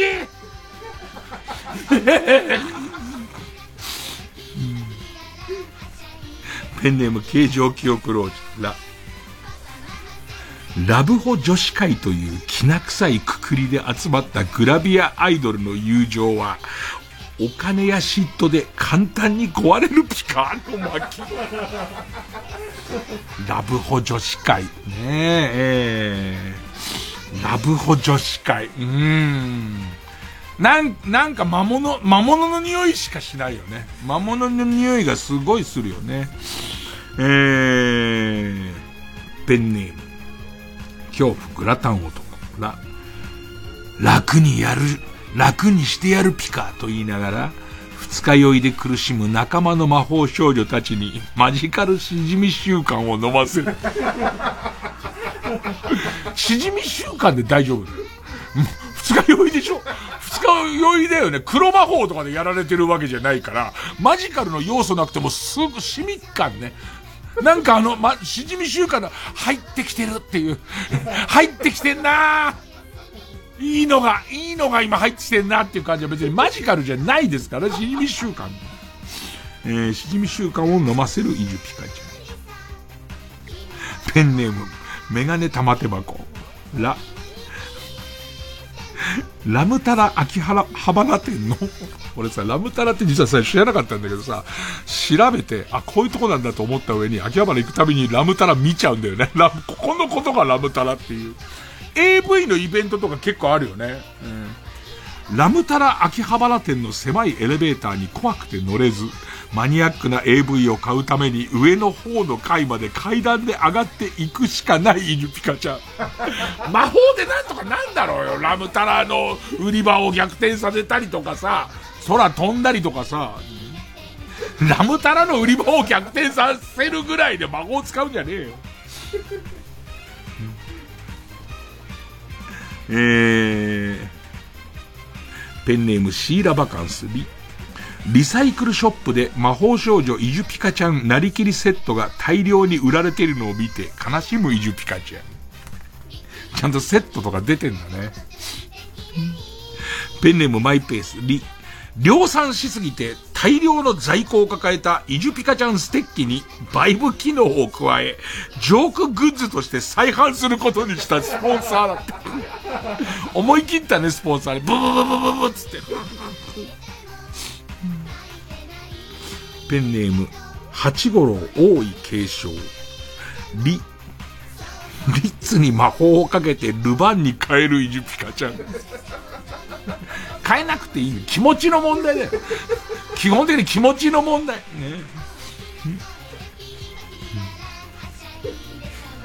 えー、ペンネームヒメルテアリ、リラックスしすぎて眠ってしまわないように、旅サラダで流れる映像の中に、渡哲也の画像を数コマ混ぜて、サブリミナル効果で、神田正輝の目をシャキッとさせてやったピカ。なんか緊張感あるんだろうね。ブルってくるんだろうね、なんかね。ペネムジャガヤマリコ。リ、リボンにて最初は掲載されていましたが、読者の年齢が上がるにつれて掲載誌が変わっていき、現在は漫画娯楽娯楽で犬ピカちゃんは読めます。随分変わったな、俺、リボンから。ペンネームウルトラマンキダ太郎タイトル、リ、リッツでおしゃれなカナッペを作ってホームパーティーを開いたところで、お前の根底にある貧乏臭さが隠せてるでも思ったら、隠せてるとでも思ったら、大間違いピカ。あの巻き。でラ行で、ルバンでもいけるし、リッツでもいけるっていうね。えーペンネームラーメン屋の件、リ。離婚調停中の嫁と街でばったり出くわした。隣には新しい男。軽く会釈をしてすれ違うと、後ろから男の声で、誰？あいつ、と聞こえた。それに対して嫁は、は例の元夫、と答えた。しばらく歩いてから僕は、まだ戸籍の上では夫だっつうの、と独り言をつぶやく。すると、涙が一粒こぼれた。嫉妬なんかじゃない。あの頃にはもう戻れないっていうことが悲しかっただけだ。そんな悲しみが消える魔法があればいいのにピカの巻き。女の子向けのね、えー女の子向けのね、今そういうカカルタにしようかなっていうね。えー、ペンネーム、俺は話を聞け、ル。ルー大芝が英単語を言うたびに、モーリー・ロバートソンのおちんちんに電流が流れる魔法をかけてやったピカ何にも悪いことじゃん、モーリー・ロバートソン。ルーさんが英単語使うよ。そうするとモーリー・ロバートさんビリってくるから、性病かな？なんつって。だって全然関係ないとこで別に床にも何にもないルーさんが、やぶからスティックっつっただけでビリビリビリッつけちゃった。えー、ペンネーム紫の猫。レ、レッツゴー吉正に素のイジュピカちゃんの話し方のモノマネをされるイジュピカちゃん。ラリルレロの中に新しいの見っかったね。レッツゴー吉正さん見っかったね。えー、ペンネーム釧路ダンディ。レ、レジへ通してませんよ。あ、レジ通してませんピカよね。と、マジカルステッキのフックの部分で、万引き犯の肩をガッと引っ掛け、逃げれないようにするイジュピカちゃん。えー、ペンネーム任せるくんで、令和になりコンプラが厳しくなったため、決め台詞の、次悪さしたら、お前の母ちゃんのアナルをいじくり倒してやるからな、が、長いピーという音で消されている。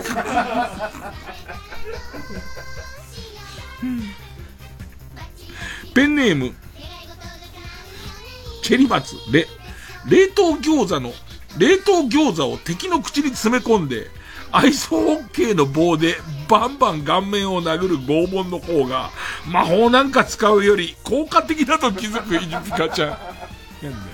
違うんだよ。魔法少女だからさ、魔法少女だから、ね。その、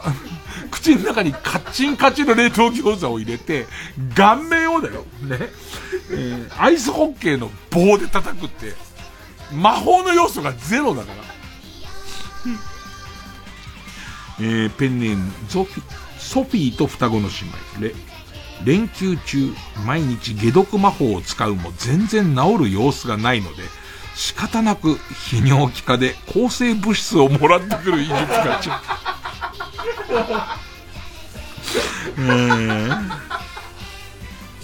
えー、え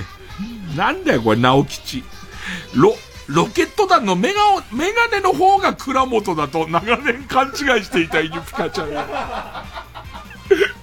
逆だけど、じゃあ、倉本じゃない方が何だったかはよくわかんないっていう。三浦。三浦。ね。え、メガネの方が三浦。土下座上手の方が倉本。定かじゃない。各自、各自スマホで。ねえ。えー、ペンネームカルロス・イベリコ豚。ロ。ロッテリアはハンバーガー屋の中でも数少ない喫煙スポットなので、最寄りの店舗は全て頭の中に暗記しているイジツカちゃん。そうなのえー、ラストペンネーム、あの時助けていただいた土の子、ロ。ローソンでアイスコーヒーを買って、必要以上にシロップとミルクを取って店を出たら、自転車がないここに止めてた自転車がないと動揺するお母さんと、ギャン泣きする子供の親子に遭遇したピカの巻。たまになんかこのパターンあるよね。何かこう後ろめたい行為の後に、あんまり見たくない光景を見ちゃうっていう、法則性はよくわかんないんだけど、そのタイトルが必ず出てくる。なんか、寺かなんかでもなんか見てたもんね。嫌な気持ちになるもん見てたもんね。えー、ということで、魔法少女、イジュピカちゃんカルタでした。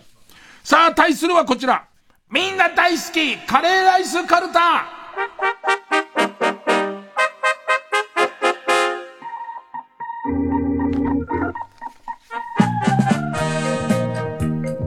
お口がロロロ。さあ、カレーライスカルタもいつの間にか、野行まで来てますね。えー、ペンネームイエロー軍さん。いや、やっべえこと発見しちゃったんだけど、カレーって、炊きたての白米にぶっかけて食うと、マジうまいから、騙されたと思って、やってみて。お前今までどうしてたの？スタンダードな、スタンダードのカレーの食い方どうだったお前？マジ合うから。白米と。マジで。一回言ってみて。一回言ってみて。感想 LINE して。お前の発明でも発見でもねえっつうペンネーム豆腐小僧。いや、薬膳カレーを毎日食べ続けているのに、全く措置が改善されませんでした。最悪です。星は一つとさせていただきます。何のレビューに書き込んでんだよ、お前。やっぱ矢はね、薬膳カレー強いんですよ。ね。ペンネーム、取れたてのじゃがいも。や、やっぱり、お母さんのカレーは、刑務所のカレーと同じ味だね。これさ、俺無邪気に読んでみたけど、刑務所に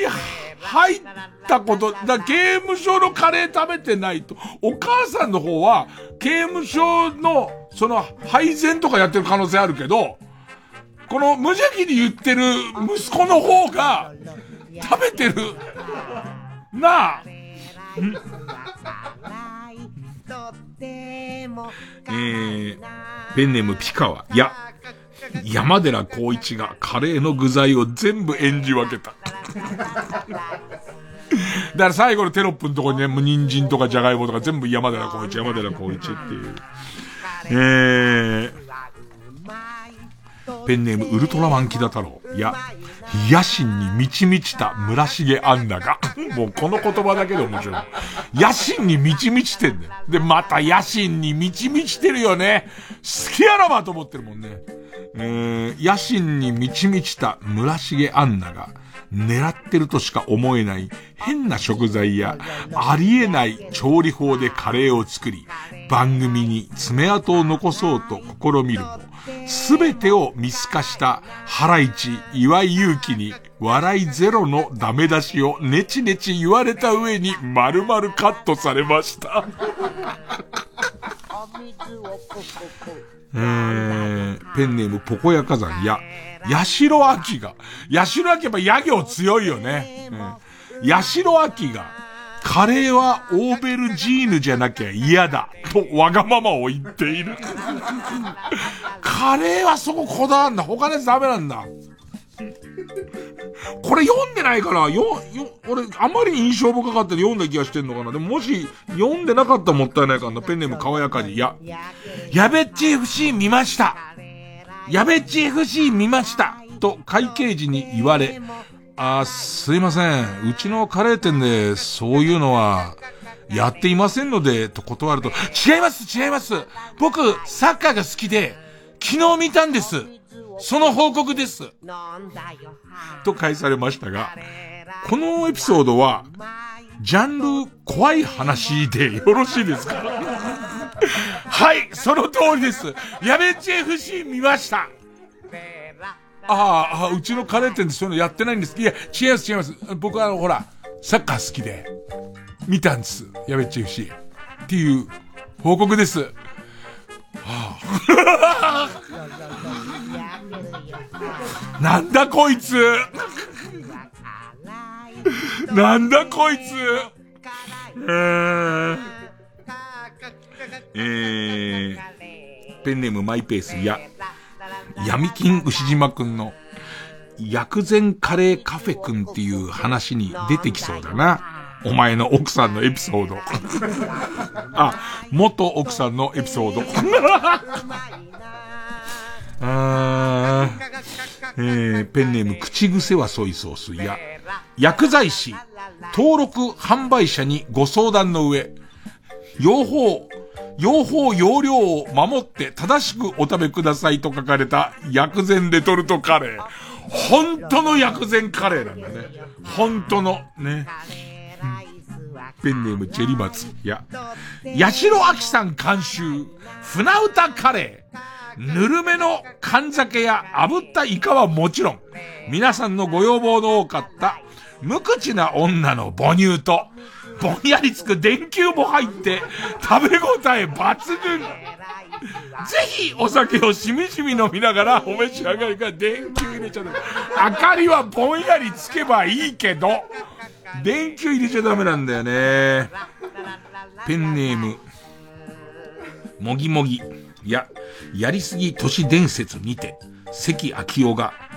カレーライスって日本人の国民食の一つだよね。なんでここまで人気なのかわかる？それは、市販のルーにはスパイスだけじゃなく、人間をコントロールするためのマイクロチップが含まれてるんだよね。誰がそんなことをしてるかって、そうフリーメンソンなんだよね。だって。えー、えー、ペンネーム紫の猫、ゆ、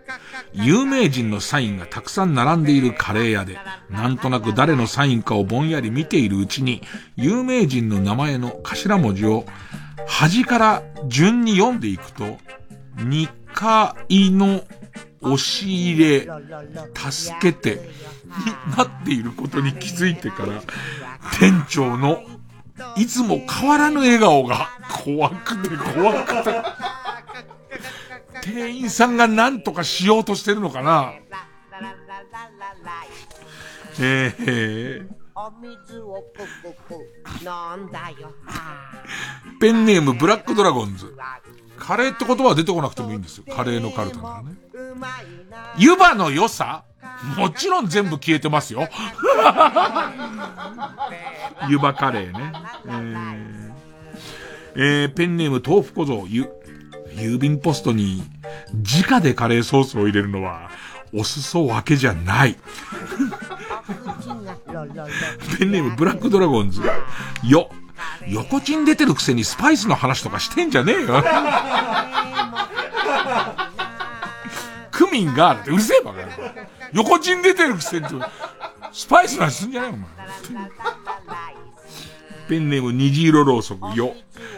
妖怪、妖怪カレーかけババアが部屋に現れたせいで、絶対敷金は返ってこない。ペンネーム、チェリマツ、よ。嫁が作るカレーがレトルトに変わったのはいつからだっただろうか。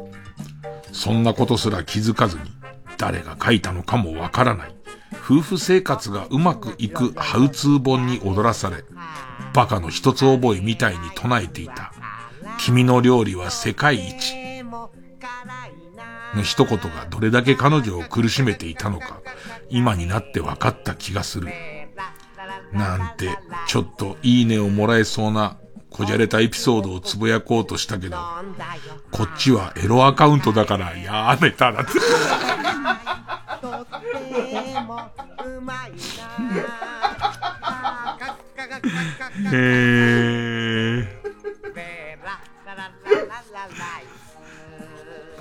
ペンネームボブサップよ。曜日感覚を忘れないように毎週金曜日はカレーにしてるって言うけどさ、お前働きもせず毎日ラビットを見てはお笑い評論家みたいなツイートをしてんだから、ゲストのメンツでわかんだろ ペンネームタチヒロシ。よ。ヨシキがカレーが辛くて帰っちゃったってことと、デリヘル城が俺のチンコが臭くて帰っちゃったってことは、これ同じベクトルの話だよね。同じベクトルの話じゃないな。同じベクトルの話はましてお前がすると、お前する側っておかしいから。その、えっ、と、デリヘル城がするのとヨシキがするのが同じベクトルの話。ペンネーム。ペンネームボブサップ。よ、妖怪カレーかけ、妖怪カレーかけじじいの話だけどさ、普通のカレーかけじじいの方がより怖いと思うけど、そうか。そうだね。妖怪カレーかけじじいは、そういう妖怪だと思えば、そらかけるわなと思うけど、おい普通のおじさんがカレーをぶっかけてくるけどっていう方が、怖いかも。えラスト、紅芋。よ。与謝野明子の半生をドラマ化記念。TBS が総力を挙げて発売する。君、死にたもうことなカレー。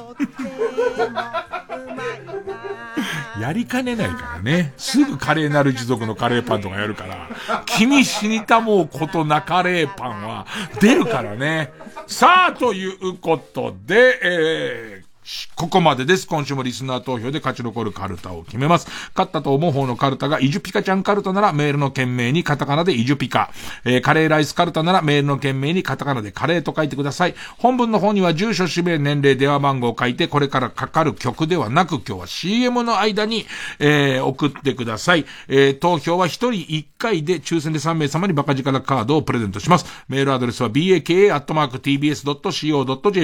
baka.tbs.co.jp です。えー、CM そんなに長くないです。急いで出してください。お願いします。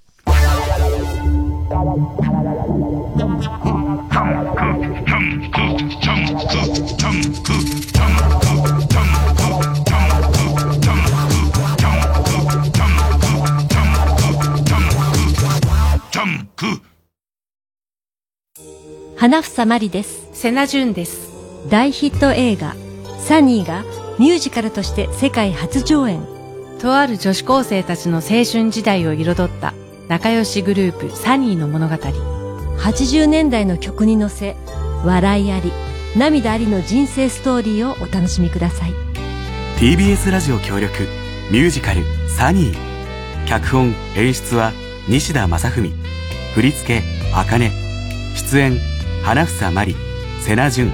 小林綾子馬場園あずさ佐藤瞳渡辺美穂須藤真麻片桐仁他キャストでお送りいたします6月26日から東京建物グリリアホール7月9日から梅田芸術劇場で上演チケット好評販売中。詳しくは TBS ラジオイベントページをご覧ください。劇場でお待ちしております。ここで、金広慎吾の40をお聴きください。また数年経ったら会いましょう。言葉や記憶は風に変わる。日常に忙しくしている。そんな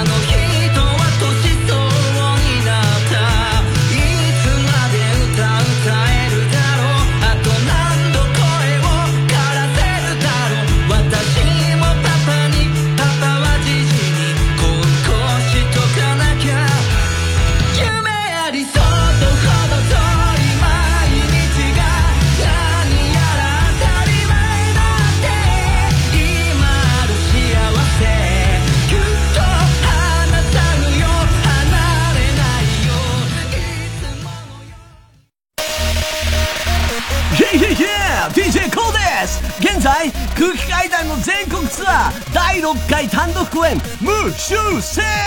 が開催中です。東京札幌名古屋千葉岡山大阪仙台福岡東京。全国9カ所26公演。2万人動員予定の全国ツアートゥダンスポンポンポンポ。ンイエーイ。これはまさにヤバい。バルテンダンス詳しくは TBS ラジオのイベントページで。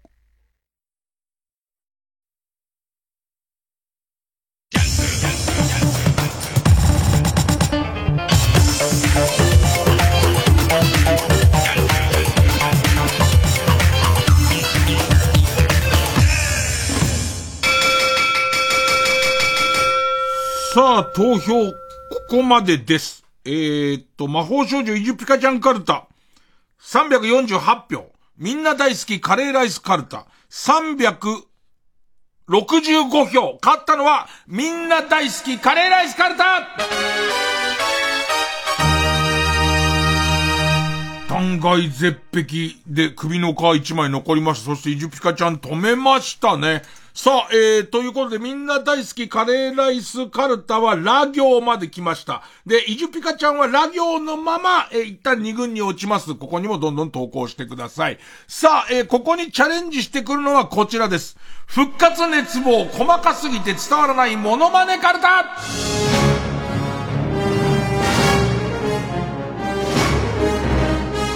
例題ですね。ペンネーム山口萌え大好きっ子。他行ですね。タモリクラブより当初企画にあまり乗り気でなかったが、思わぬ角度から食いつき始めるタモリさん。あ、なんかまた新しいタモリさん、うまい人いるよね。あの、生姜焼きの作り方を、あの、俺の生姜焼きはね、焼かないのみたいなやつ、うまい人いるよね。えー、ペンネーム紫の猫。た、タオチャンネルにて、タオチャンネルにて、何回共演しても結局三木谷オーナーへの愚痴になってしまう、元楽天監督のタオ康史と山崎武史。いや、タオさんは本当に、あのー、男気あるから、話してくれるからね。だから、えっと、ちょっとこう煽ると、自分で責任持てないとこに、俺がね、タオ、タオさんはいいけど、俺が持てないとこまで行くからね。えー、ということで、えー、次回のカードです。えー、みんな大好きカレーライスカルタはいよいよラ行です。え、ここに、えー、と、かかっていくのが、細かすぎて伝わらないモノマネカルタ、他行です。え、お待ちしております。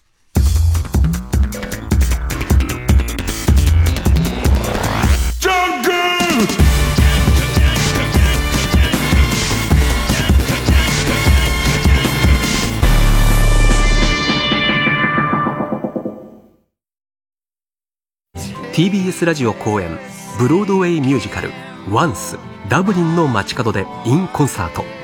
アイルランドダブリンの街角で出会ったストリートミュージシャンの男性とピアノを愛するチェコ移民の女性が音楽を通して互いに惹かれ合っていく姿を描いたラブストーリー。トニー賞8部門を受賞した大ヒットブロードウェイミュージカル「ワンスダブリンの街角で」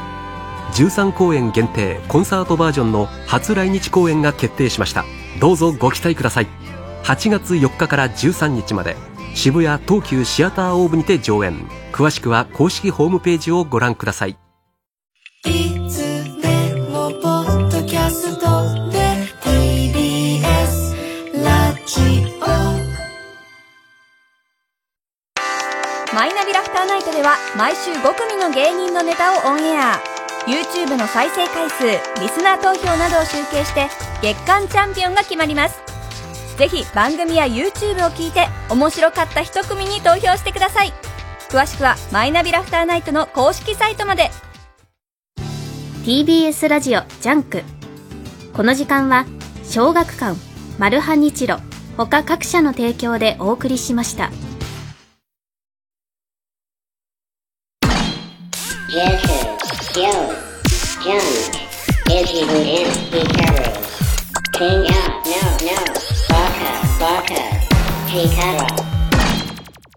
先週寸前で時間切れになっちゃったベストバイなんだけどさ、1分ちょっとぐらい今、えー、急げば言えっかな。えー、ペンネーム、えー、野菜ニンニク油辛めさんから、ベストバイ企画とても参考にさせていただいてます。私のベストバイ紹介します。え、おかき。今日ちょうどテレビでもズイム取り上げてもらったんだけど、ズイムのオリジナル濡れズイムめちゃくちゃうまかった。さて、おき、えー、っと、北越後ベーカさんの玉ねぎおかき、玉ねぎのおかき、見た目ただのおかき。さあ、今日の和夫さん、いただいてください。玉ねぎの味を味わっていただきたい。ゆっくり。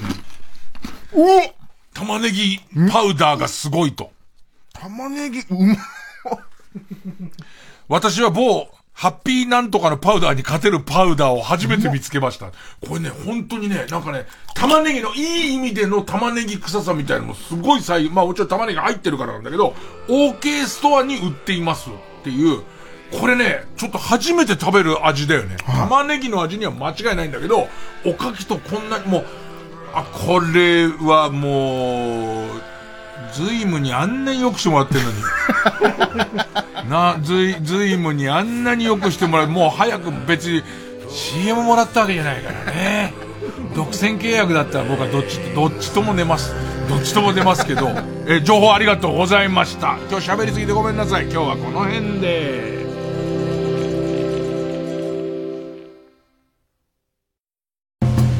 気候変動ジェンダー貧困食糧危機など人類がこの地球で暮らし続けていくために2030年までに達成すべき17の目標 SDGs 最近よく聞くワードですが17の目標あなたは分かりますか？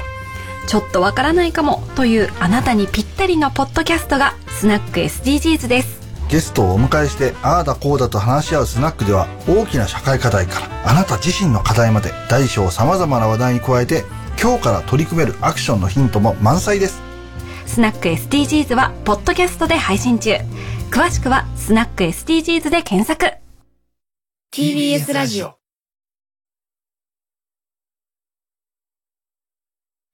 総合住宅展示場 TBS ハウジングであなたも夢を形にしませんか？3時です